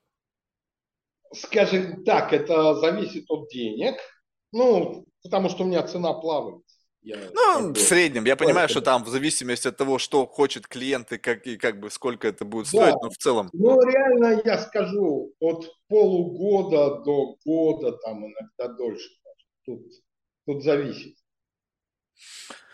Ну, то есть, э, тут любопытно, что, мне кажется, единственное, что теперь ценится, это ожидание. Вот смотри, то есть, если у тебя много денег, и ты по щелчку пальцев можешь все покупать, кайф от этого уменьшается. Почему кайфуют да. от яхт? Потому что пять лет ждать. Ну, то есть, да. хочешь ты этого или нет, ты будешь пять лет там грызть ногти, когда ее спустят на воду, когда я приеду. Там моментально все это прогорает, но пять лет ожидания, и как бы за счет этого ожидания появляется вес. Когда ты ждешь машину год, то ты кожа, наверное, как бы думаешь о том, вот-вот-вот я ждал ее год, и вот она, и вот этот год ожидания, он что-то весит и как бы дает дополнительный дофамин. Да? Да, да. Просто когда пришел и сразу купил, наверное, как бы менее, менее интересно. Ну, видишь, вот тут такой дуализм, потому что многие, например, когда я говорю, надо ждать, э, ну, вот есть условно, эти легенды про арабских шейхов, которые там, но она тоже не такая. Так же, как легенды про селебритис, которые покупают там машины по 30 миллионов, но она чуть-чуть такая. Mm. Так и про шейхов. Им, вот им, вот она стоит, он пошел, сразу купил, да. Ждать, э, ну, такой есть. Не, ну это, это же как с этим сыграть. Представь себе, приходит шейх такой, у него кошель, кошелек лопается от бабла. Ты говоришь, ну, дорогой шейх, там, кто это, какой-нибудь там Аль, Аль, Аль, Ибн Хатаб. Ты говоришь, ты знаешь, тебе, как и всем, Придется встать вот в такую очередь. вот, вот там, вот видишь, за углом последний человек стоит, вот тебе туда. И это же тоже как будто такой некий, некий понт маркетинговый, когда, ну то есть тут понятно, что главное не перегрубить, вот, но в, смысл в этом же тоже есть. Они, многие же бренды, тот же самый Hermes, да, который ты привел пример, они же тоже там очередь якобы для, вот, знаешь, для тех, кто, для, для э, вновь, в, как бы, вновь обращенных. Ты так просто вроде бы как зайти, не можешь купить сумку они просто не продают. Там у меня вот знакомая говорит, позвони там своим знакомым в магазин, может они мне помогут, а то я пришла со мной там грубо разговаривали там. Mm. Не, это, причем ну вот это новоришеские понты вот эти, там сумка Эрме, это я пришла со мной там, не проявили пиетет, а у меня есть деньги. Да деньги, ты правильно сказал, есть у всех. У любой девочки с OnlyFans есть деньги. И что? И вот она их потратит на эту големую сумку, и что? Э, вот, вот это, кстати, любопытно. Вот э, я как раз-таки к этому и вел, что э, мы живем в мире, когда ну, денег стало больше, но люди почему-то, ну, это как, помнишь, был, когда вот в момент накопления капитала богатые люди из России поехали там в Америку, поехали, ну, куда-то да, там да. в Европу, и вроде бы как бы вот с тем самым пафосом, когда за деньги я мог купить все, что угодно. Уважение, любовь, целование Да, в да, да, жопу, в да, да. каждую щечку по несколько раз. А туда приехали, и как бы на них смотрят, говорят, нам похер, что у вас есть деньги. Типа, у нас тут у всех деньги есть. Как бы, что у вас еще Да. есть помимо денег? Они такие, а, а помимо, а, а ничего. Ну-ка, идите нахер. Вот, и сейчас Да. получается так, что как бы а, вот это и есть проблематика, что покупая что-то, что стоит денег, это как бы вот как раз-таки как бы, ну такой условно, новоришевский понт, за которым ничего не стоит. И Да. поэтому нужно что-то туда добавлять, чтобы это что-то стоило. То есть как бы когда ты не просто купил, а когда ты с этим приобрел какой-то статус. Вот и э, можно ли тогда сказать, что ты создаешь вокруг своего бренда некая статусность обладания этим брендом? Либо э, нет времени этим заниматься? Э, Не, время есть, и я стараюсь, но я говорю, у меня маркетинговый отдел состоит из полутора человек. Такой вопрос, почему у тебя с полутора человек состоит? То есть, как бы, в чем проблема? Сейчас их как собак нерезанных, этих маркетологов, они из всех щелей лезут, блин. Да, да. Мне периодически, знаешь, звонки, чувак, мы сейчас тебе подымем продажи, там. Я, у меня иногда бывает настроение не послать сразу, а послушать.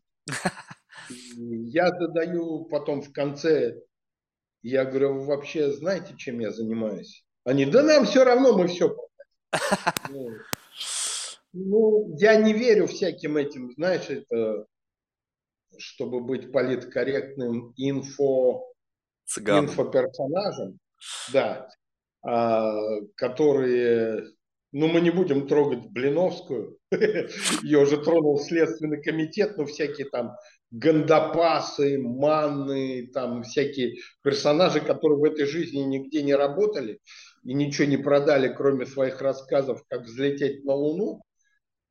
Я разговаривал, кстати, с Гандапасом, беседа была любопытная. Слушай, ну вот, вот вопрос, мне кажется, тут нужно очень просто проверить. Приходит к тебе маркетолог, ты говоришь, слушай, ты продавал что-то дороже 30 миллионов долларов? Да, покажи. Я думаю, они вообще ничего не продавали. Не, ну вот, Ну- допустим, ну вот мы, мой бизнес построен как раз-таки на том, что мы продаем то самолеты, то дома за 100 миллионов, то еще что-то. И я могу сразу распознать того, кто это делал и кто этого не делал, потому что я знаю, мы уже там несколько миллиардов напродавали. И поэтому очень все просто решается.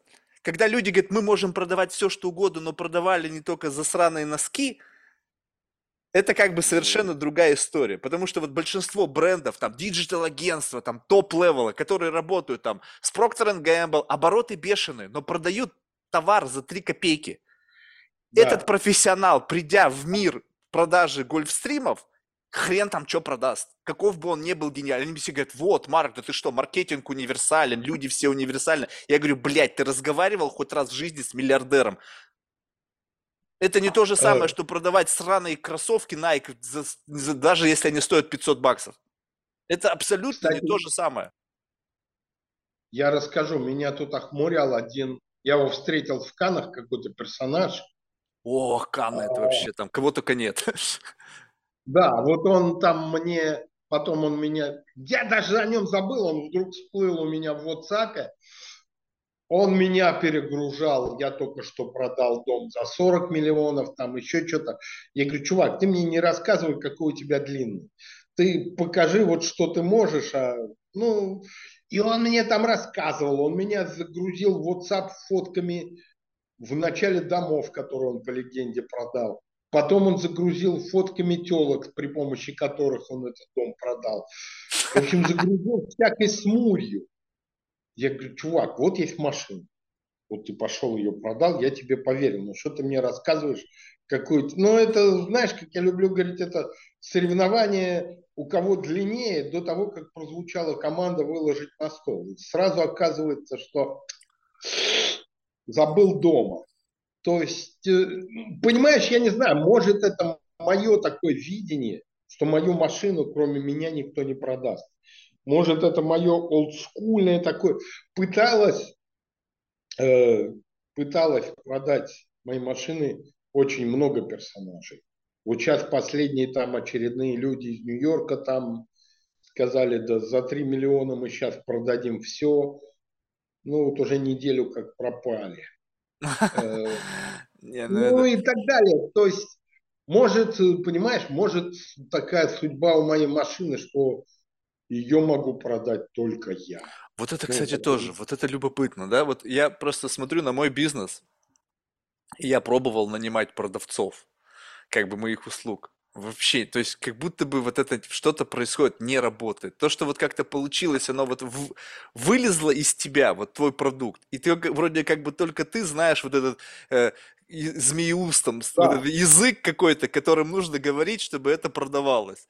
Но, но вот не является ли этой проблемой? Вот представь себе, что мы, условно, ну ладно, про себя не буду говорить, допустим, ты создавая этот бренд, создавая эту машину, создал сам для себя проблему, которая ограничивает объем продаж.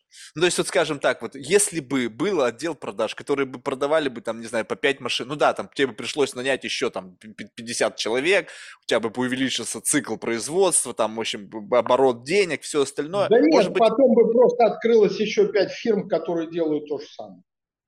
А, то есть тогда ты думаешь, что чем проще как бы начать продавать, тем легче скопировать.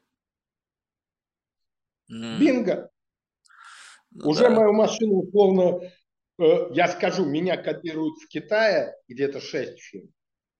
И уже есть персонаж в Америке, который меня копирует. То есть все хорошо. То есть, ну, зачем? Э, я объясню. Я не пафосный, я не тщеславный, мне не надо этих денег вот так, чтобы сидеть целый день думать, куда их деть. Нет, мне не надо.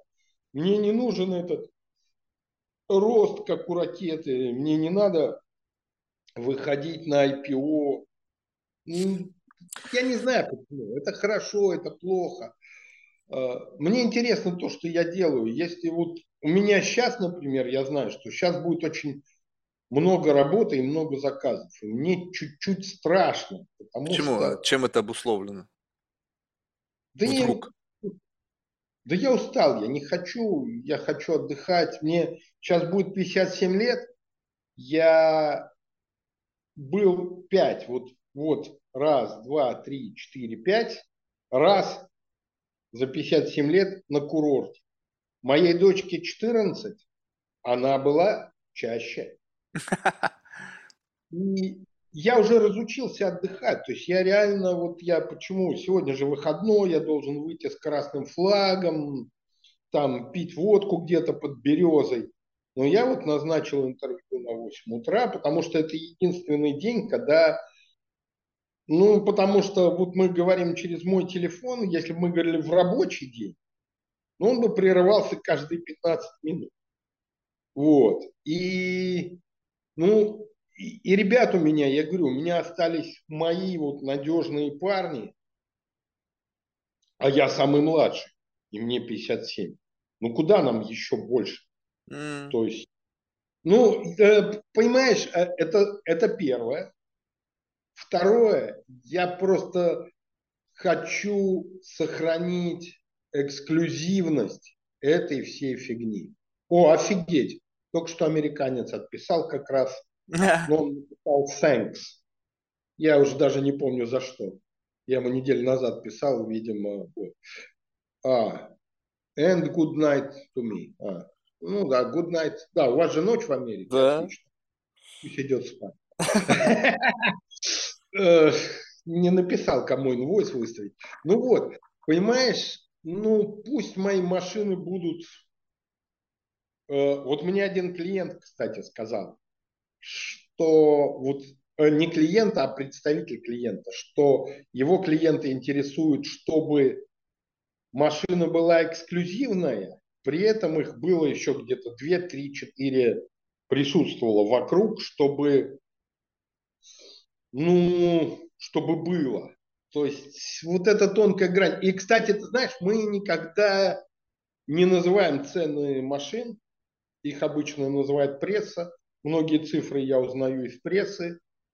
Э, вот. Почему я не называю цифру стоимость машин? Ну вот людей с деньгами это чуть-чуть будет унижать. У меня один клиент, у него Бугати. И вот он мне звонит, говорит, Лео, я чувствую себя лохом. Я говорю, Ахмед, что такое? Тут все купили Бугати. Ты можешь мне сделать из моей четырех дверь? Я говорю, слушай, ну я Бугати не буду пилить, пусть они сами пилят Бугати. Но и, и, и вот понимаешь, вот, ну, раз у него Бугати, ты понимаешь, он не голодает. И у него была Бугати такого, ну, более-менее стандартного окраса. Так он нашел в Китае какого-то чувака, которому Бугати продала не очень стандартного окраса машину, и перекупил за какие-то мега деньги вот ту Бугати и привез ее из Китая. Ну, чтобы чувствовать себя лохом меньше. Ну, вот эти люди им уже... И этим-то пользуются. Ну, например, ты понимаешь, в чем проблема покрасить Бугати в другой цвет? Да ни в чем. Я вообще ни в чем. Ну, Но вот это, это типа как бы э, будет уже типа такой хендмейд. Главное, чтобы была бы заводская покраска, да, или что? Типа как бы это... Я не ну, понимаю, в чем я, смысл? Ну, ну, не нравится тебе, ну пере, перекрась. В чем проблематика? А там у них свои понты уже. Я не знаю, в чем а. проблематика. Ну, то есть я главное, чтобы было вот оригинального цвета, с оригинального завода, да, и тогда да, это типа да, максимальный да, да. У него именно она заводская, там, все заводское, все там какая-то дурацкая абсолютно никчемная покраска. Не, ну они же сейчас вроде четырехдверку хотят сделать, Бугатти, по-моему, я видел какие-то анонсы. Ну, они уже лет 10 ходят, эти анонсы. Не, ну, понимаешь, опять же, одно дело заводская Бугатти, а другое дело меня попросил распилить. Не, ну это, наверное, не самый хороший вариант. Что я работаю болгаркой, ну это было бы в ТикТоке очень виральное видео, если бы ты стал, сам, сам бы болгаркой стал бы выпиливать там дверь. Это было бы вообще бы супер. Да. То ну, есть, да. Не, Бугати четырехдверная, она очень давно ходят картинки, и, по-моему, даже одна существует, я могу соврать. Но, ну вот как есть, то есть, э, ну и так далее. То есть мне не нужен отдел продаж, потому что, опять же, это мое видение. Ну, кого я найму этих детишек-полупокеров, девочек-маркетологов, ну, которая училась на маркетолога на курсах Блиновской или Гандапаса. Я когда вот слушаю этих, там какие-то чуваки учили продавать, я не помню, это не Гандапас был, какой-то другой там, какой-то рассказ про рестораны плюшевого мишку. Может, его слышал, он где-то по сети бродит. Ну, бред. Ну... ну, вот это, как бы, понимаешь, вот это все удивительно, что вопрос, чему они учат продавать. И продавать они учат то же самое, что те люди у них покупают. Ну, то есть они учат продавать вот тот же самый bullshit, за который ты заплатил. То есть реально продавать что-то, вот как бы, тут тоже очень важный момент, что продавать что-то, что продается само по себе, это да. одно, да. Ну, то есть, как бы ты просто направляешь как-то воронка, продаж, как-то вот бредовые всех выражения. А да, да, тебе... да, вот эта воронка, я, я офигею, до сих пор не знаю значения, но вот мне Меня один а чувак, специалист, спросил, а какая у тебя воронка продаж? Я вообще вот эти все выражения, ну, ребята, вообще о чем говорите? То есть есть понятие продано, либо не продано. Какая разница? Какие цифры там на дашборде? Какое количество там каких-то... Мне когда, знаешь, новые клиенты, когда у меня появляются, говорят, так, расскажите мне там, значит, какая там конверсия или еще что-то. Я говорю, слушай, мы же не горячими а, да, продажками да, да, продаем, мы, прода... мы продаем самолет за 85 миллионов, вот ACG220. Как... Что значит, какая конверсия? Блять, один раз в год продали, это пиздец праздник. Люди дискотеку устроили. У меня клиенты, они видео записали, как они продали одному чуваку, этого владельца Five Hotel из Дубая, самолет. Но год мы его продавали. И там была реальная пати. Они устроили вечеринку, что этот самолет был продан. Это не продать вот так вот пирожок. Поэтому какая нахрен воронка продаж? Вы о чем Вот ты знаешь, у меня есть эта фраза на эту тему, я всегда говорю, если бы я продавал водку со скидкой, у меня бы была очередь. Вот я бы сказал, вот бутылка водки, она стоит 1 евро. Я продаю вещь, ну вот когда мне все спецы там, маркетологи, ну, а, я скажу, я вспомнил, можно сказать, я обучался маркетингу. А, у нас была в институте доцент Павлова, преподаватель высшей математики. Я не знаю, к чему она это сказала, зачем, но я четко из всей высшей математики и всего курса институтского я запомнил одну фразу. Две вещи, как обмануть человека. Одно и то же назвать двумя разными именами это стандартная продажная схема. И разное назвать одним и тем же. То есть вот эта стандартная схема, вот дешевый стиральный порошок, а вот дорогой. И дальше Хайм, он учит нас делать дешевле. То есть стандартная схема. Я не знаю, к чему она это сказала, но я не помню высшую математику вообще. Я, наверное, ее и не знал, потому что я ее учил уже когда уже был в кооперативном движении, мне было не до высшей математики, и я понимал, что она мне уже не пригодится, а арифметику я знал. Вот. То есть, ну, такая смешная ситуация.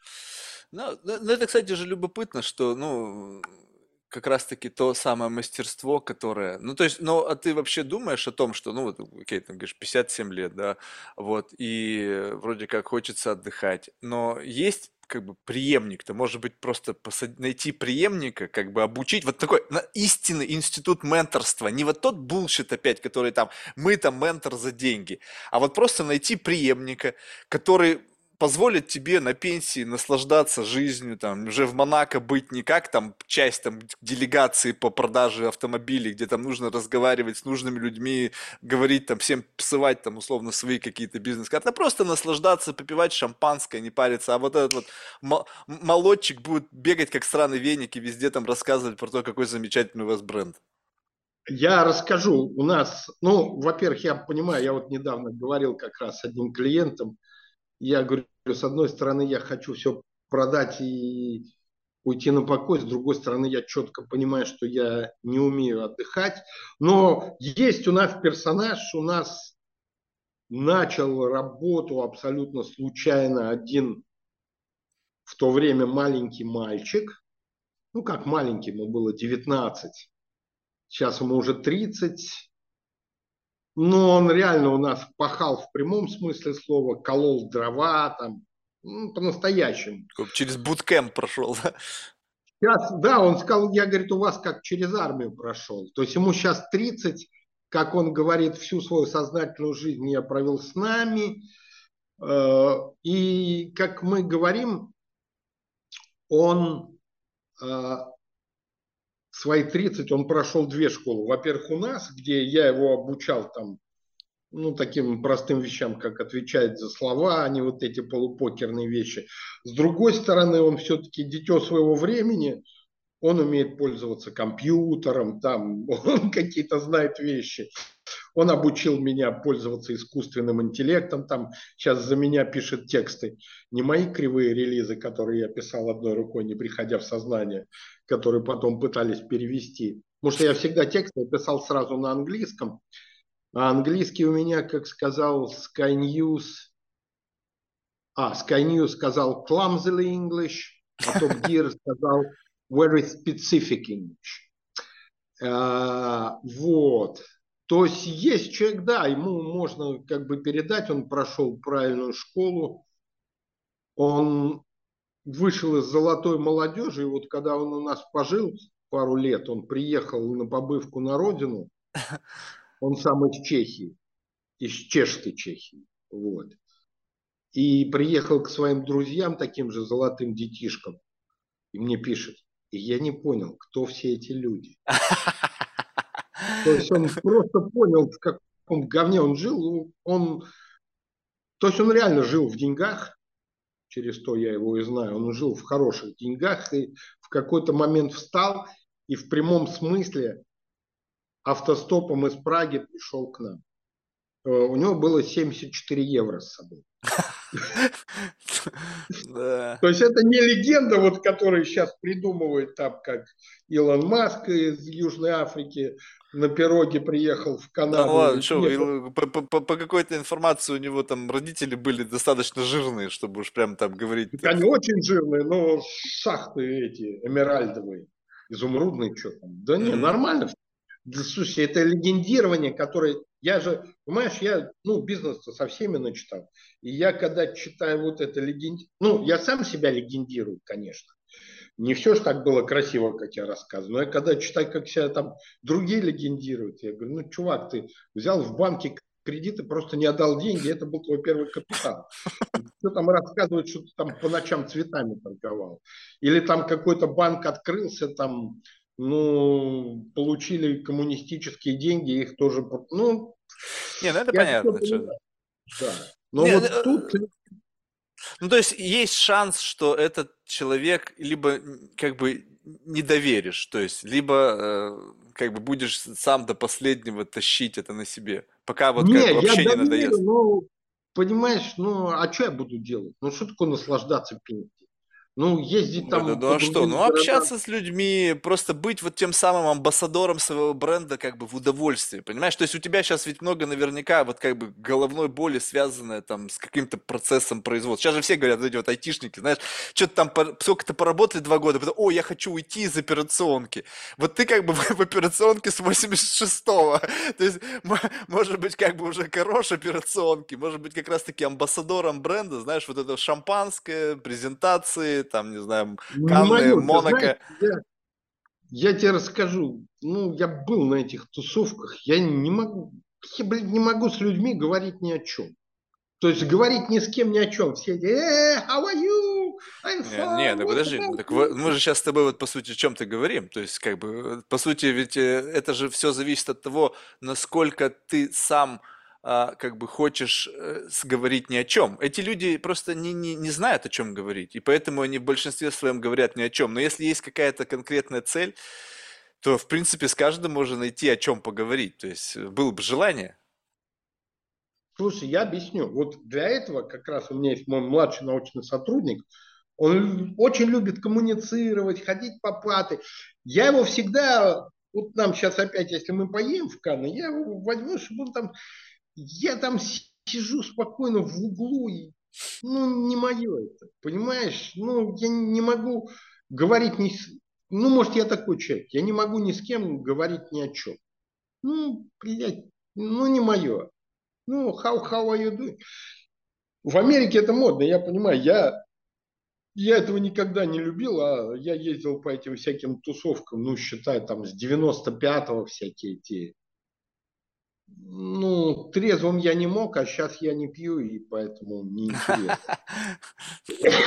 Ну да, таких мероприятиях как бы. Ну, ну, не мое. То есть, ну, последний был я, ну, в 21 году этот аукцион в Канах. Ну, подходили всякие люди. И о чем с ними говорить? Ну, я не знаю, кто они. Может, они офигенные миллиардеры. Ну, это точно. И что? Ну, чувак, купи мою тачку. Ну. А вот, кстати, вот это вот любопытно, знаешь, вот как бы, э, я не знаю, э, есть ли у тебя такая черта, что, допустим, и, вроде бы ты в бизнесе по продаже машин, да? Ну, то есть ты да. создаешь машины, но в то же время как бы есть какой-то такой облом постоянно всем это впаривать. Вот как бы, ну вот да. То есть, как бы сам факт того, что... Ну, то есть, одно дело, когда пришел запрос, и ты как бы на этот запрос отреагировал. А другое дело, ты встречаешь человека, смотришь как бы и понимаешь, что он чисто теоретически может это себе позволить, и ты начинаешь ему впаривать то, что ты продаешь. Вот это как бы... Чувствуешь? А как этого нет.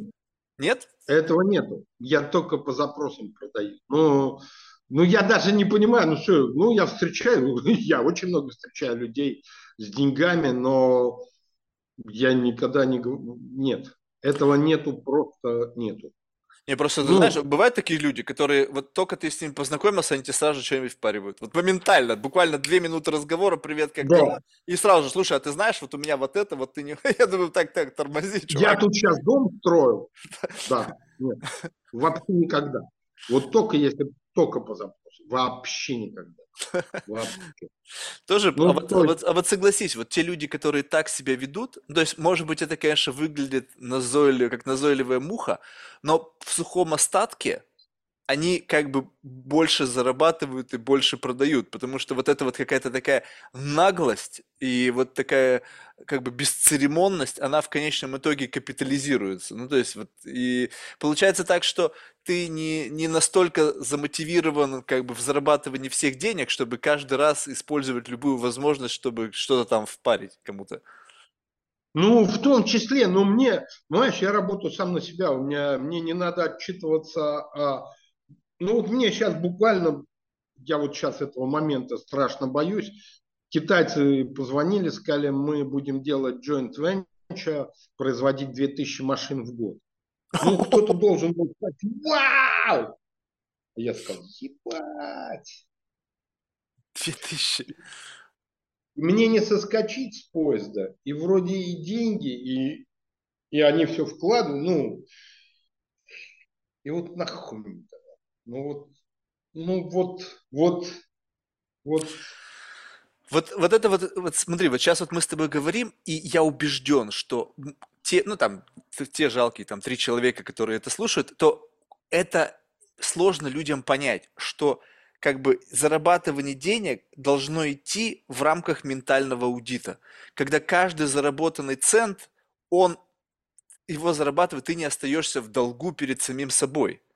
Ну что как бы, э, если ты работаешь и только работаешь, и только как бы ради денег, то в конечном итоге как бы то ты продаешь свое время за деньги, и эти деньги тебе некуда, нет возможности потратить. Ты сказал, что ты пять лет, пять раз был всего в отпуске. То есть как бы вот тогда как бы как проходит тво- твое, у- ну, как бы вот э, ну, от чего ты помимо работы черпаешь удовольствие от жизни? То есть где ты, где ты тратишь заработанные деньги?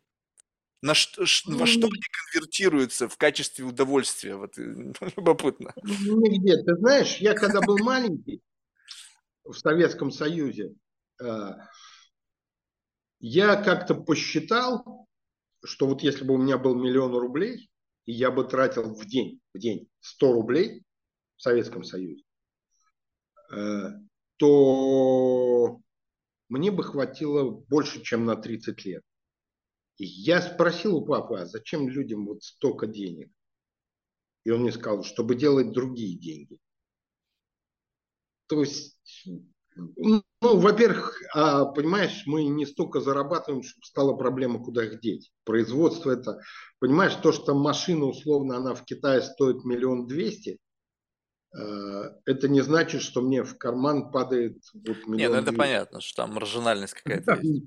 Остается вот столько. Ну, продажная цена в Китае это, это их, это налоги там, ну и так далее. Там вот такая маржа остается. И ее потратить, вложив в новую машину, вообще это дело 20 секунд. И дальше ты пошел в это, но это такая э, буржуйский конвейер, то есть нон-стоп конвейер, ты не можешь остановиться. Вот, ну, есть вещи, которые я хочу закончить, и мне не дают те же клиенты, и давай, давай это. Ну, сложно сказать. То есть э, я честно, я говорю, я не понимаю, как отдыхать. Ну, то есть что, поехать на курорт, я не пьющий. Что там, лежать на солнце? Ну, да. Но вот Вот это предел омаров, креативности, понимаешь? То есть вот как раз-таки в этом-то и вся идея, что на самом деле вопрос ведь не в том, чтобы поехать на курорт, а найти что-то, что делание чего-то будет тебе доставлять удовольствие. То есть если в данный момент един... Да, но это как бы, знаешь, вот это же вопрос в том, что, ну, э, что бы ты ни делал, ну, то есть э, у меня, я помню момент, когда я то, что я делал, мне вот сейчас условно не особо нравится. Но это приносит деньги, я к этому отношусь утилитарно. То есть это просто способ зарабатывания денег, мне не особо это нравится. Был момент времени, когда я впервые с этого, я начал зарабатывать деньги, я был в таком как бы неком восторге, вау, пошли деньги, здорово. Мне как бы казалось, что мне это нравится. Но шли годы, то есть я тоже давно уже одним и тем же занимаюсь. И в какой-то момент времени я понял, что мне это совершенно не нравится. Ну, то есть я не могу это бросить, потому что это источник моего существования. Пусть я не от него сейчас не завишу, от каждый вздох от этого, да, но тем не менее я не хочу, пока эта дойная корова доится, нафига типа мне от нее избавляться. Вот. Но искать другие удовольствия от жизни, которые не менее соблазнительны и не менее как бы, ну, привлекательны. Это же любопытно, когда есть определенная клиентская база, которая, они пробуют все. Ну, то есть это такие тестеры удовольствий. И задавая у них вопрос, слушай, а что тебя вштыривает? Что за последний год было самого такого замечательного? И вот они начинают рассказывать свои истории, и ты как бы, так, вот это не мое, а вот это, пожалуй, я попробую. Нет? А что тут запретено? Алкоголь, наркотики, секс. Еще? Э, да, но вопрос, в какой это обложке. То есть, как бы, знаешь, тут уже начинается как бы новые, как бы, э, новая компоновка того, как это можно, во что это можно обернуть, в каком месте это можно сделать, в какой, в какой компании, ну и так далее. Ну, я вот, скажем так, я вот был на этих голливудских вечеринках, ну, там все обернуто, все в одном. Э, я наркотики и секс. Ну, ну либо, либо это уже отстрелялся в этом отношении. То есть это уже как бы просто прошлое, ну, которое больше не, не радует. Ну, может, порадует какой-то момент. Э, знаешь, этот анекдот. Э, э, гомик, можно про гомиков ну, рассказывать? Что угодно можно. Конечно, Он говорит, вот я становлюсь футболистом, меня показывают по телевизору, я обхожу одного, второго, третьего, выхожу один на один с пустыми воротами, промахиваюсь. И весь мир у телевизора встает и кричит «Пидорас!» То есть вот это вот уже человек, которому уже вот все. И мне кажется, вот мне, знаешь, мне интересно, когда я выпускаю какой-то релиз, дурацкий абсолютно, и весь мир кричит. Вау! То есть вот откуда родилась там легенда, что у меня машины покрыты золотом? Ну я же никогда этого не говорил. То есть я сам про себя читаю, что вот машина там я лично видел покрыта золотом. Ну, ну как ее покрыть золотом? Ну это же вообще... А, понимаешь, я тебе скажу, но мы делаем честно, если вот все наши коллеги, если делают что-то там золочение, но они условно берут пластмассу и гальванизируют, то у меня, например, кнопки на машинах, это чистое золото, там где-то 0,3 миллиметра, просто золото, и мы делаем накладку. Потому что, ну, гальваника это вообще мимо. Она сотрется, сотрется. там, через 5 минут. У меня бабушка химик гальваник, чтобы ты понимал, поэтому я... А, ну, она мне рассказывала. У меня даже дома серебрильный аппарат был, в который она, знаешь, воду серебрила. Ну вот. И как э, говорит мой коллега, это как колпачок от одеколона. Э, если берешь, можно сделать серебряную кнопку и покрыть золотом, сотрется чуть позже. Мы делаем из чистого золота. То есть, э, понимаешь, вот чтобы клиенту вот эти кнопки тоже доставить тактильное ощущение, не прикасаться к этому галимому монитору из пленки, а нормально пальцами нормальную золотую, ну, человек заслужил это. То есть, ну, вот мне, ну, мне это нравится. А, конечно, машину золотом покрывать, ну... ну Слушай, но ну, тебя не атакуют вот в рамках новой этики, знаешь, там, зеленые, потом все вот эти, которые борются с этим, с капитализмом. И говорят, что ваша машина, это как бы воплощение капитализма, или там, это там двигатель шестилитровый, это губить. Нет, я ты просто спро... Не-не-не, я, я просто я хочу, чтобы ты мне рассказал о том, как они тебя атакуют, как они тебя кусают. Да не, ну там кусали, что мне Памела Андерсон обещала откусить все, что можно откусить. Там же это было... Нет, ты зайди в Google, там написано. Дарцы Памела Андерсон. Там когда мы отрелизили, что будет салон из Вейл Пенни Следа, это же все, это же это же была мировая истерика, причем она была... Не, ну ты троллишь еще, понимаешь? То есть, как бы, ты, же эти релизы создаешь... Я в данном случае не троллил, я объясню. Тут все, все честно и ровно. А, вот в бизнес с кожаными интерьерами меня как бы вовлек один родственник дальний. А, и он мне рассказал, что самая дорогая кожа автомобильная – это кожа Well Pennies. И она была в баре на яхте у Аристотеля Анасиса.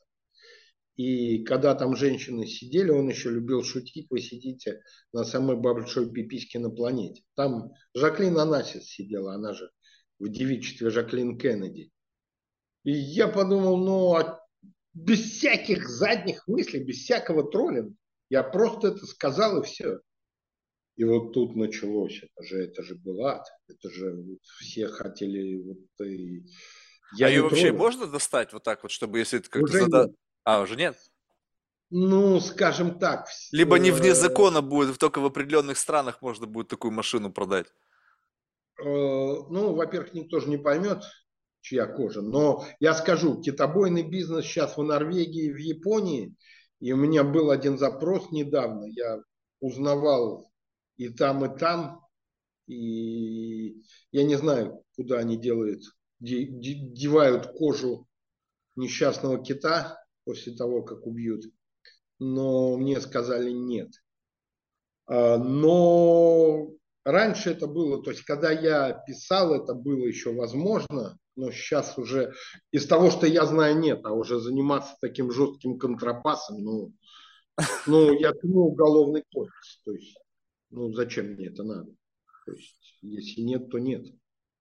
Ну, ну, ну то есть, вот э, как бы по- по-прежнему, э, но это реакция как бы на то, что то, что ты релизишь, вот эта реакция в основном, либо просто вот она перманентная, уже не любовь со стороны там зеленых, там вот этих всех там либерально настроенных и так далее. Да не, ну зеленые обо мне-то забыли, но вообще пресса меня помнит как э, производитель машин с Well Penis Interior. А, то есть вот это основная твоя визитная карточка.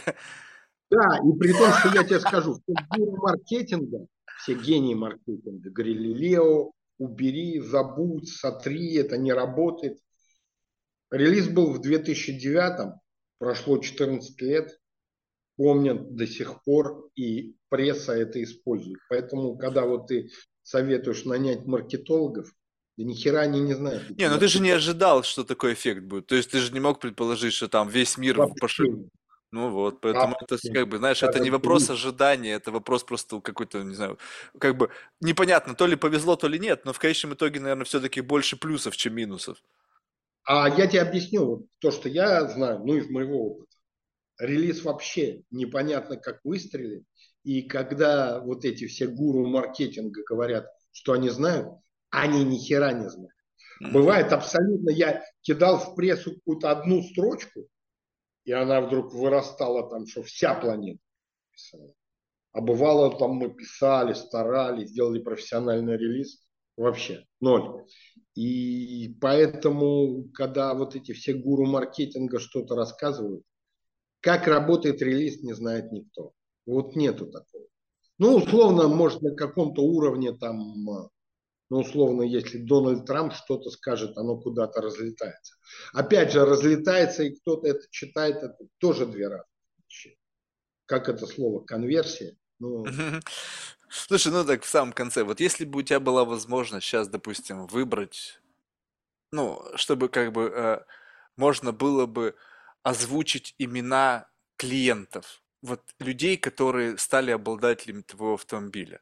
Вот кто бы ты хотел, чтобы... Ну, понятно, что сейчас, сейчас э, есть клиенты, которые ты ценишь, уважаешь, благодаришь за то, что они есть, но вот если бы была возможность, вот кто бы ты хотел, чтобы были владельцами твоего автомобиля, чтобы это, ну, как бы, э, ну, как-то, как это сказать, что ну, тебе было бы самому приятно от того, что этот человек обладает э, твоим автомобилем.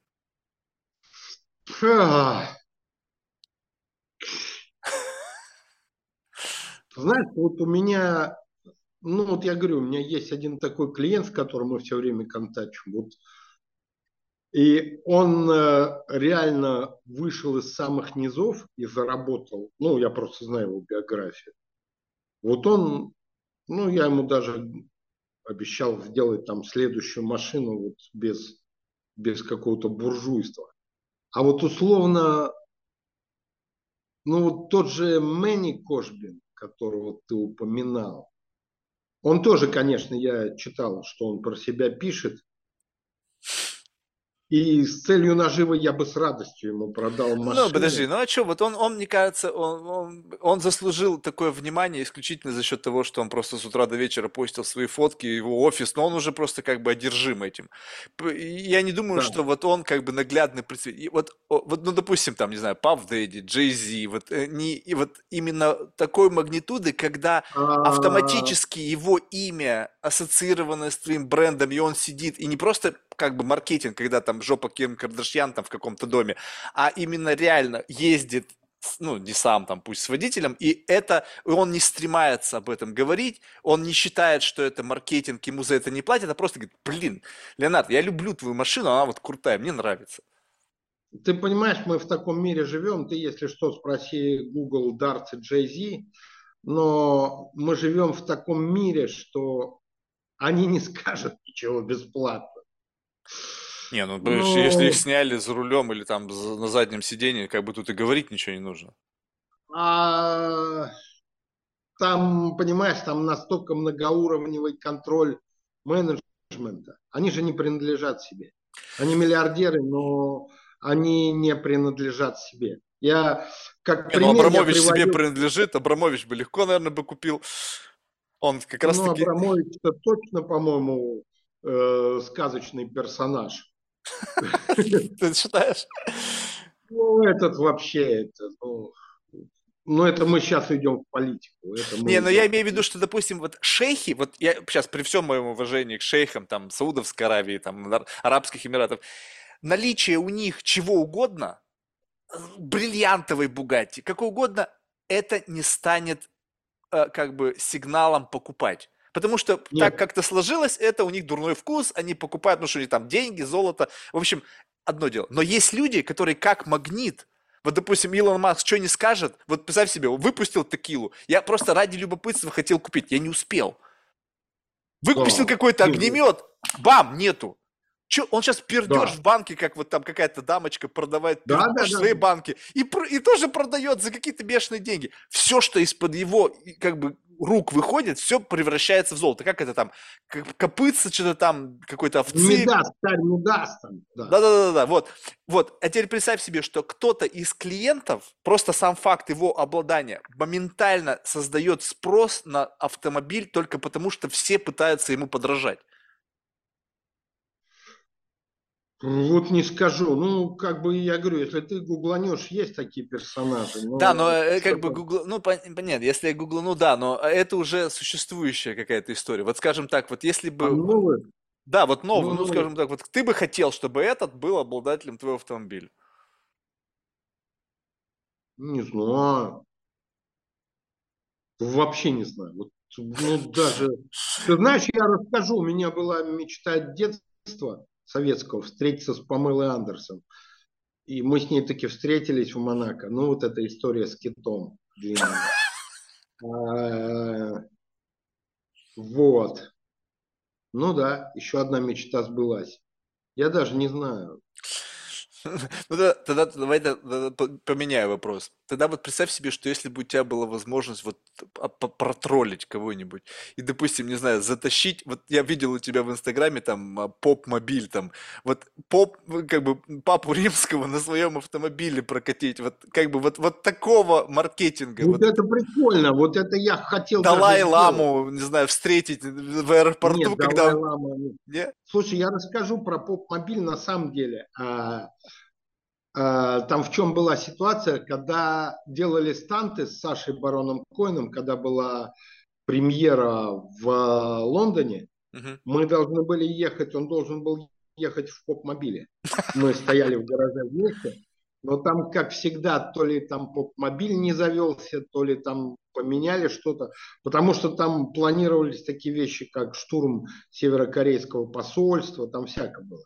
То есть папе римскому я очень даже хотел сделать машину, да, э, просто потому что мне это интересно. Вот не, не с целью там э, маркетинг, чтобы все потом католики планеты покупали, а мне было интересно.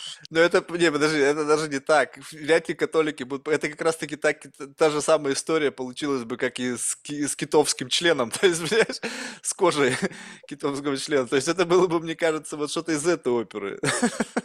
Ну, может быть. Но вот поп-мобиль мне было интересно сделать. А так, понимаешь, ну вот кто сейчас самый влиятельный? Ну не Илон же Маск, ну с этим...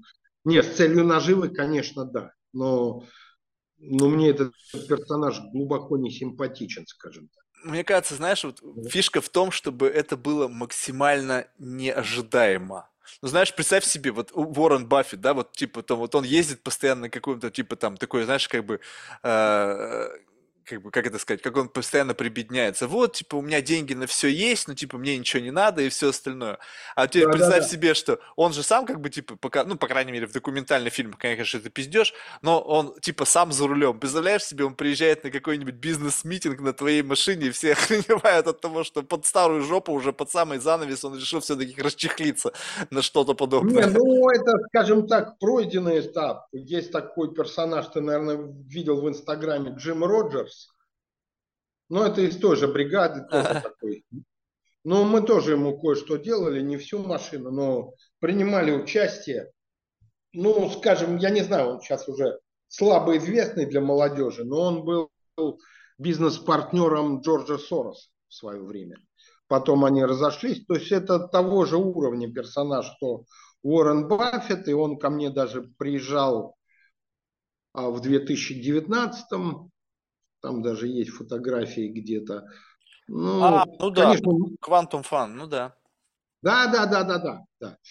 Ну, вот, вот, да. Но, но он у меня ничего не покупает, потому что у него нет машин. У него вообще нет. Нет, он ну говорит, а нахрена мне в Сингапуре машин? Да, ну, ну, в общем, тогда вот как бы получается так, что как тогда, ну, в самом конце, как ты видишь тогда вот э, свое будущее? Ну, там у тебя сейчас маячит что-то с китайцами, какая-то там нереальная история. Да не, ну, Но... ну я с ними работаю уже, вот так плотно работаю с 2011 года. То есть там это не то, что маячит, это как-то планомерно развивается. Не, ну, 2000 машин, немало. Ну, хотя, конечно, Китай многомиллиардный, блин, там рассосутся. А я больше скажу, они хотят экспортировать по всему миру. А... Это очень немало, и я вообще... Я честно не понял. Мне когда они позвонили, причем у них была ночь, и мне Ву говорит, ты знаешь, сколько у нас времени? Я говорю, знаю, два часа ночи. Он говорит, а ты знаешь, почему я тебе звоню? Мы только закончили борт-митинг и приняли решение. Но скажем так, имея опыт с Китаем, то, что они приняли решение, то, что это будет э, еще непонятно, но вот если это будет, я, я пока еще не осознал эту ситуацию. И... Ну, посмотрим, слушай. Я никогда не загадывал, будет, будет, будет. будет. Не, но это уже как бы все равно, как бы э, эти машины, которые есть, это уже все равно легаси. То есть можно сказать, что в принципе как бы программа минимум выполнена. Ну, конечно. По жизни. Ну, ну, ну, понимаешь, э, ну, я считаю, я все-таки вытянул из небытия бренд. Ну, как, я его переименовал, конечно. Я все-таки, я скромно скажу, мне кажется, с моим именем страна наша Латвия упоминается чаще, чем со всем остальным. Ну и так далее. То есть э, мне кажется, я что-то много успел сделать, наверное. Ну, а дальше, конечно, наживо, ну да, присутствует. Ну, я реально, я не хочу чего-то большого. Но, но мне, ну, по крайней мере, вот бренд, он всюду уже есть, он всюду входит, он всюду написан, написан, то есть все есть, да. Ну, удивительно, я сейчас как бы к своему стыду когда мне, значит, порекомендовали тебя, я первый раз, как бы, я сейчас, я могу сказать так, что я, наверное, видел этот автомобиль, но я в силу того, что я, в общем, так себе автолюбитель, то есть я вообще не, у меня водитель, я не люблю ездить за рулем, и для меня машина это как бы такое инженерное как бы произведение, мне нравится как бы инженерия в принципе, вот, но так, чтобы увлеченно, знаешь, знать каждую модель, там, каждого там суперкара, там, вникать там, какой у них там что, какой объем, я понятия не никогда это не увлекал. И наверняка я видел, Э, твой автомобиль в интернете, наверное, там на фотографиях, там, ну, блин, тот же самый Саша Бранкоин, то есть я явно видел этот фильм, диктатор явно видел этот автомобиль, то есть, да, но чтобы как бы вот в голове у меня была ассоциация бренда с, с тобой и с названием бренда, у меня такого не было. То есть, как бы, знаешь, ну, это, то есть, это, ну, это я, мое субъективное, как бы, а, а, общение с этим а, миром. Ты знаешь, я уверен, что из 7 миллиардов человек на этой планете очень многие меня даже не представляют, что я есть. Да, ну вот как бы вопрос в том, что сейчас интернет как раз-таки позволяет сделать так, чтобы как бы все узнали. То есть вот этот вот момент, что э, в силу того, что, понимаешь, вот приходит, тут удивительно что, что у тебя есть что-то, что по себе, само по себе шокирующее. Ты описывал пример, когда люди из, из этой РМС выходили на улицу, хотя они, в общем-то, достаточно избалованы. Так вот, да. сам факт того, что сейчас есть селебритис, интернет-персоналитис какие-то, у которых вообще ничего нету, кроме мордочки и кривляния под музыку, и да. они имеют миллионы там и миллионы подписчиков, а да, ты, да, да. человек, у которого есть продукт, и который сам по себе вызывает, просто головы разворачиваются на, на дорогах людей, он, ты как бы условно как бы почему-то этот двигатель органически не запускается. Я посмотрел, там что-то какое-то скромное количество подписчиков в Инстаграм. Я думаю, блин, как так? Две тысячи меньше. Ну, ну, ну, а, ну, объясни мне как. Вот я не понимаю. Такое ощущение, что, знаешь, как бы, ну, я не знаю, что нужно делать, но, ну, как это объяснить? Ну, то есть на кого-то подписаны абсолютно, абсолютно бестолковое контент, который вообще да. нахер никому не нужен, там миллионы, и вот оно, э, вроде как бы автомобиль, интересно, есть люди, там разные персоналити, и как бы вообще история сама по себе неплохая. 2000. Да. А я не знаю, слушай, я, ну, во-первых, я не гонюсь за количеством подписчиков. Ты знаешь, у меня один раз случайно, я не знаю, как я завел себе ТикТок, абсолютно от нечего делать. Как-то я утром проснулся, смотрю там 1,2 миллиона просмотров одного ролика. Вау. И потом за неделю он дошел до 4,7 и встало колом. И вот сейчас, что я не поставлю, ну там больше двух тысяч нет. Не, ну ТикТок этим славен. Они говорят, они сначала заманивают вот этими вот просмотрами, как бы делают как бы такую заманушку, чтобы ты больше постил и так далее. Там все, все очень четко работает. Да Что, нет, я... я думаю, в Инстаграме то же самое. Я думаю, всюду то же самое. Ну, и в Фейсбуке то же самое. Но они же нас присаживают. Все. Не, ну, мне, меня как бы сложно присадить, мне вообще похер на эти все социальные медиа. Вопрос в другом, что, но я и не продаю через социальные медиа. То есть мне и не важно, чтобы... Не, но у, у тебя есть определенный момент, что люди должны знать. Чтобы это стало модно и популярно, люди должны узнавать и говорить, блин, это машина Леонардо это круто иметь такую машину. И вот тогда сам факт обладания становится больше, чем просто деньги. Потому что, допустим, когда, почему эти, ну, Биркин, ну что такое 10 тысяч за Биркин? Да это как, люди жопу подтирают 10 тысячами. Но сам факт того, что как бы обладание этой сумкой делает тебя, как, ну, блин, ну, я не знаю, по, по крайней мере, по фантазиям девочек, которые еще не обладают этой сумкой, да, делают тебя кем-то определенного статуса, это да. мотивация. Вопрос не сколько ты платишь денег. Ты не можешь, как это, допустим, а, вот эти закрытые клубы там на парк авеню там или еще где-нибудь, где ты не можешь просто принести membership. Ну, не можешь просто принести, тебе должны делать approve. Там какая-то легенда даже, что там этот Rocket Club, там типа Билл Гейтсу отказали. Ну, еще, я не знаю, булшит, возможно. Но, тем не менее, да, сам факт того, что не всегда деньги, покупая товар за деньги – делают обладание этим товаром чем-то особенным. Так вот, как бы как раз-таки интернет, он позволяет за счет узнаваемости увеличить, узнаваемость в связке с ценой. Так или иначе, цену надо вбрасывать, чтобы была как бы вот эта корреляция между продуктом и ценой. Не, нельзя им обладать, не имея денег. А теперь представь себе, что был никто, Вася Пупкин. Вот особенно с азиатами такое происходит часто. Когда, э, в общем-то, денег много, но никто не знает, что они у тебя есть. И вот они едут на аукцион, вот этот, который сейчас с Илоном Маском на, Луну, там как там, Мазиява или как там, японец, короче, какой хер его знает, как фамилия, началось все с того, что он купил Баския за 80 миллионов.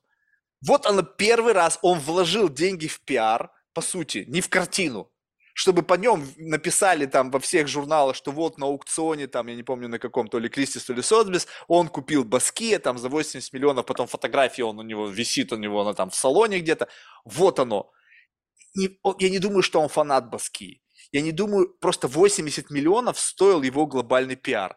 Теперь берем и, покупая твой автомобиль, ты автоматически становишься ньюсмейкером. Ну, то есть, как бы автоматически получаешь возможность, как бы в глазах других людей сказать, вау, не то чтобы, блин, чувак купил какой-то странный танк, типа, что это такое, мы никто не поняли, а чтобы люди изначально понимали, что чувак купил вот эту машину, она стоит столько-то, и это вау, как круто. Вот каков должен быть, мне кажется, эффект. И тогда, а медиа, как будто бы вот социальные медиа, они это как раз-таки для этого и созданы. Я не знаю, по крайней мере, мне так объясняли.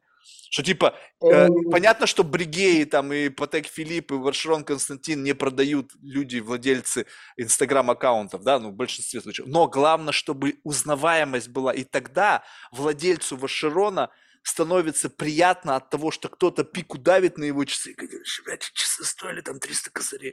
Вот для чего это делать. Для того, чтобы люди знали, узнавали продукт и потом в толпе, тыкая пальцем, понимали, чувак выложил 300 косарей за, этот, за эти часы. И значит, у него еще что-то есть. Как бы, не, вот... э, может, я что-то не понимаю в бизнесе. Я все делаю, как я делаю. Я просто, ну вот я говорю, наш подросток что-то понимает. Э. Ну, для меня он подросток все-таки в два раза моложе. Но ну, он тоже, короче, он все на меня смотрит. Никто не хочет, кроме меня.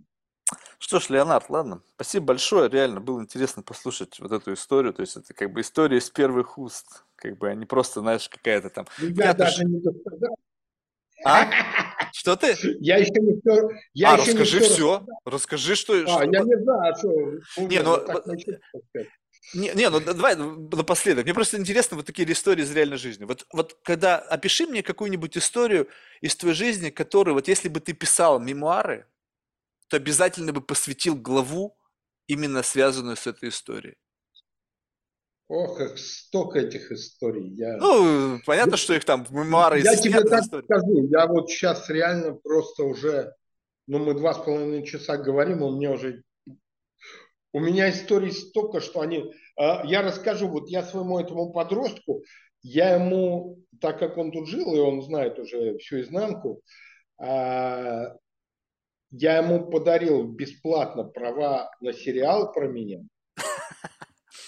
А, и он, мы уже тоже забыли, у нас тут истории столько, что и они все, причем какие-то космические, невероятные, начиная там с попадания на фильм «Диктатор», но мне вдруг приходит какой-то e-mail от какого-то там еврея, и я думаю, ну мало ли кто что там напишет. Причем фильм-то не назывался «Диктатор». А, там фильм не имеет названия до выхода, он назывался «Finchley Dreams». И, ну и так далее. То есть много абсолютно... Я расскажу. Давай. Значит, я получил от Paramount, я получил от Paramount деньги, 40 тысяч долларов – за съемку. Э, положил их, у меня такая разгрузочка легкая, и поехал из Риги в Таллин на производство. Я ехал через Пярну, ехал я вечером, думаю, ну, остановлюсь я, пожалуй, отдохну. И купил 200 грамм водки. У меня было вот отдельно деньги, вот отдельно для кино и отдельно на водку, каких-то 100 евро. А, что-то 200 не зацепило, думаю, надо добавить. Смотрю, магазин закрывается, ну, думаю, и там было 500 и 700. Я думаю, ну, что там разместится? Взял 0,7. Я очухиваюсь в отрезвителе. Я очухиваюсь в отрезвителе. Первым делом я хлопаю себя по кармашкам. Там пусто. Я начинаю грустить и ломиться, значит, в дверь. И там какой-то офицер говорит, проспись, алкаш. Ну, иди проспись, когда у тебя были в кармане деньги. Нет. А Голливуд-то ждет, денег нет. Ну, я пытался спать, но открывается в какой-то момент камера, и человек говорит, с тобой следователь хочет поговорить. Я говорю, минуточку, следователь-то тут при чем? И начинаю в голове прокручивать, но я не помню вообще ничего. Сажусь к следователю. Откуда деньги? Я говорю, вы не будете смеяться? Он говорит, нет. Я говорю, из Голливуда. Я уже не смеюсь. За что? Я говорю, за фильм. Какой? Я говорю, вы обещали не смеяться. Нет, нет, я не смеюсь. Фильм про Саддама Хусейна. Мне вообще не смешно. Это все на полном серьезе. Хорошо, что я ехал в Эстонию, у меня с собой была бухгалтерия, там был счет, там был копия чека от Paramount Pictures, все было. Что оказалось? Он говорит, у нас в городе фальшивомонетчики, мы решили, что это вы. То есть, такая ситуация. Посреди пляжа на скамейке находит какого-то бомжеватого вида персонажа с четырьмя пачками баксов, нулевых. Пойдем проверим деньги. Я говорю, так, только не говорите, что они фальшивые. Нет, но нам надо проверить. Ну вот, вот это такая настоящая история. Ты И после этого пить завязал? Э, нет. Э, через три месяца была другая история. Там уж было много. Историй у меня много, я просто вот это ярко сейчас запомнил. У меня очень много историй. Вот. Но вот это, конечно, было, когда у нас в городе фальшивомонетчики, мы думали, это вы. Да, ну тогда нужно, значит, снимать этот, если там есть как бы желание снять в кино, мне кажется, это... Сейчас же вообще снимать кино, блин, вон, на телефон да, люди снимают сериалы, все да. что угодно. Это как раз-таки вот это вот, знаешь, такое ощущение, что вот, вот эти вот истории и как бы из реального бизнеса, из, из реальной жизни, не вот виртуальной жизни, вот истинный урок для, мне кажется, тех, кто сейчас делает бизнес, это показать, как как не, не то чтобы как бы пытаться, блин, скопировать то, что было в прошлом. Изменились совершенно бизнес-правила, изменились как бы логика взаимоотношений между людьми, понятие ответственности, обязательств да. стало все буквально юридическими терминами, как бы, которые не предполагают, как бы, что я отвечаю за свои слова не только как бы, ну, словом, но и репутацией, все остальное, это все как бы ушло, кануло в лету. Сейчас репутация вообще, Илон Маск тому пример.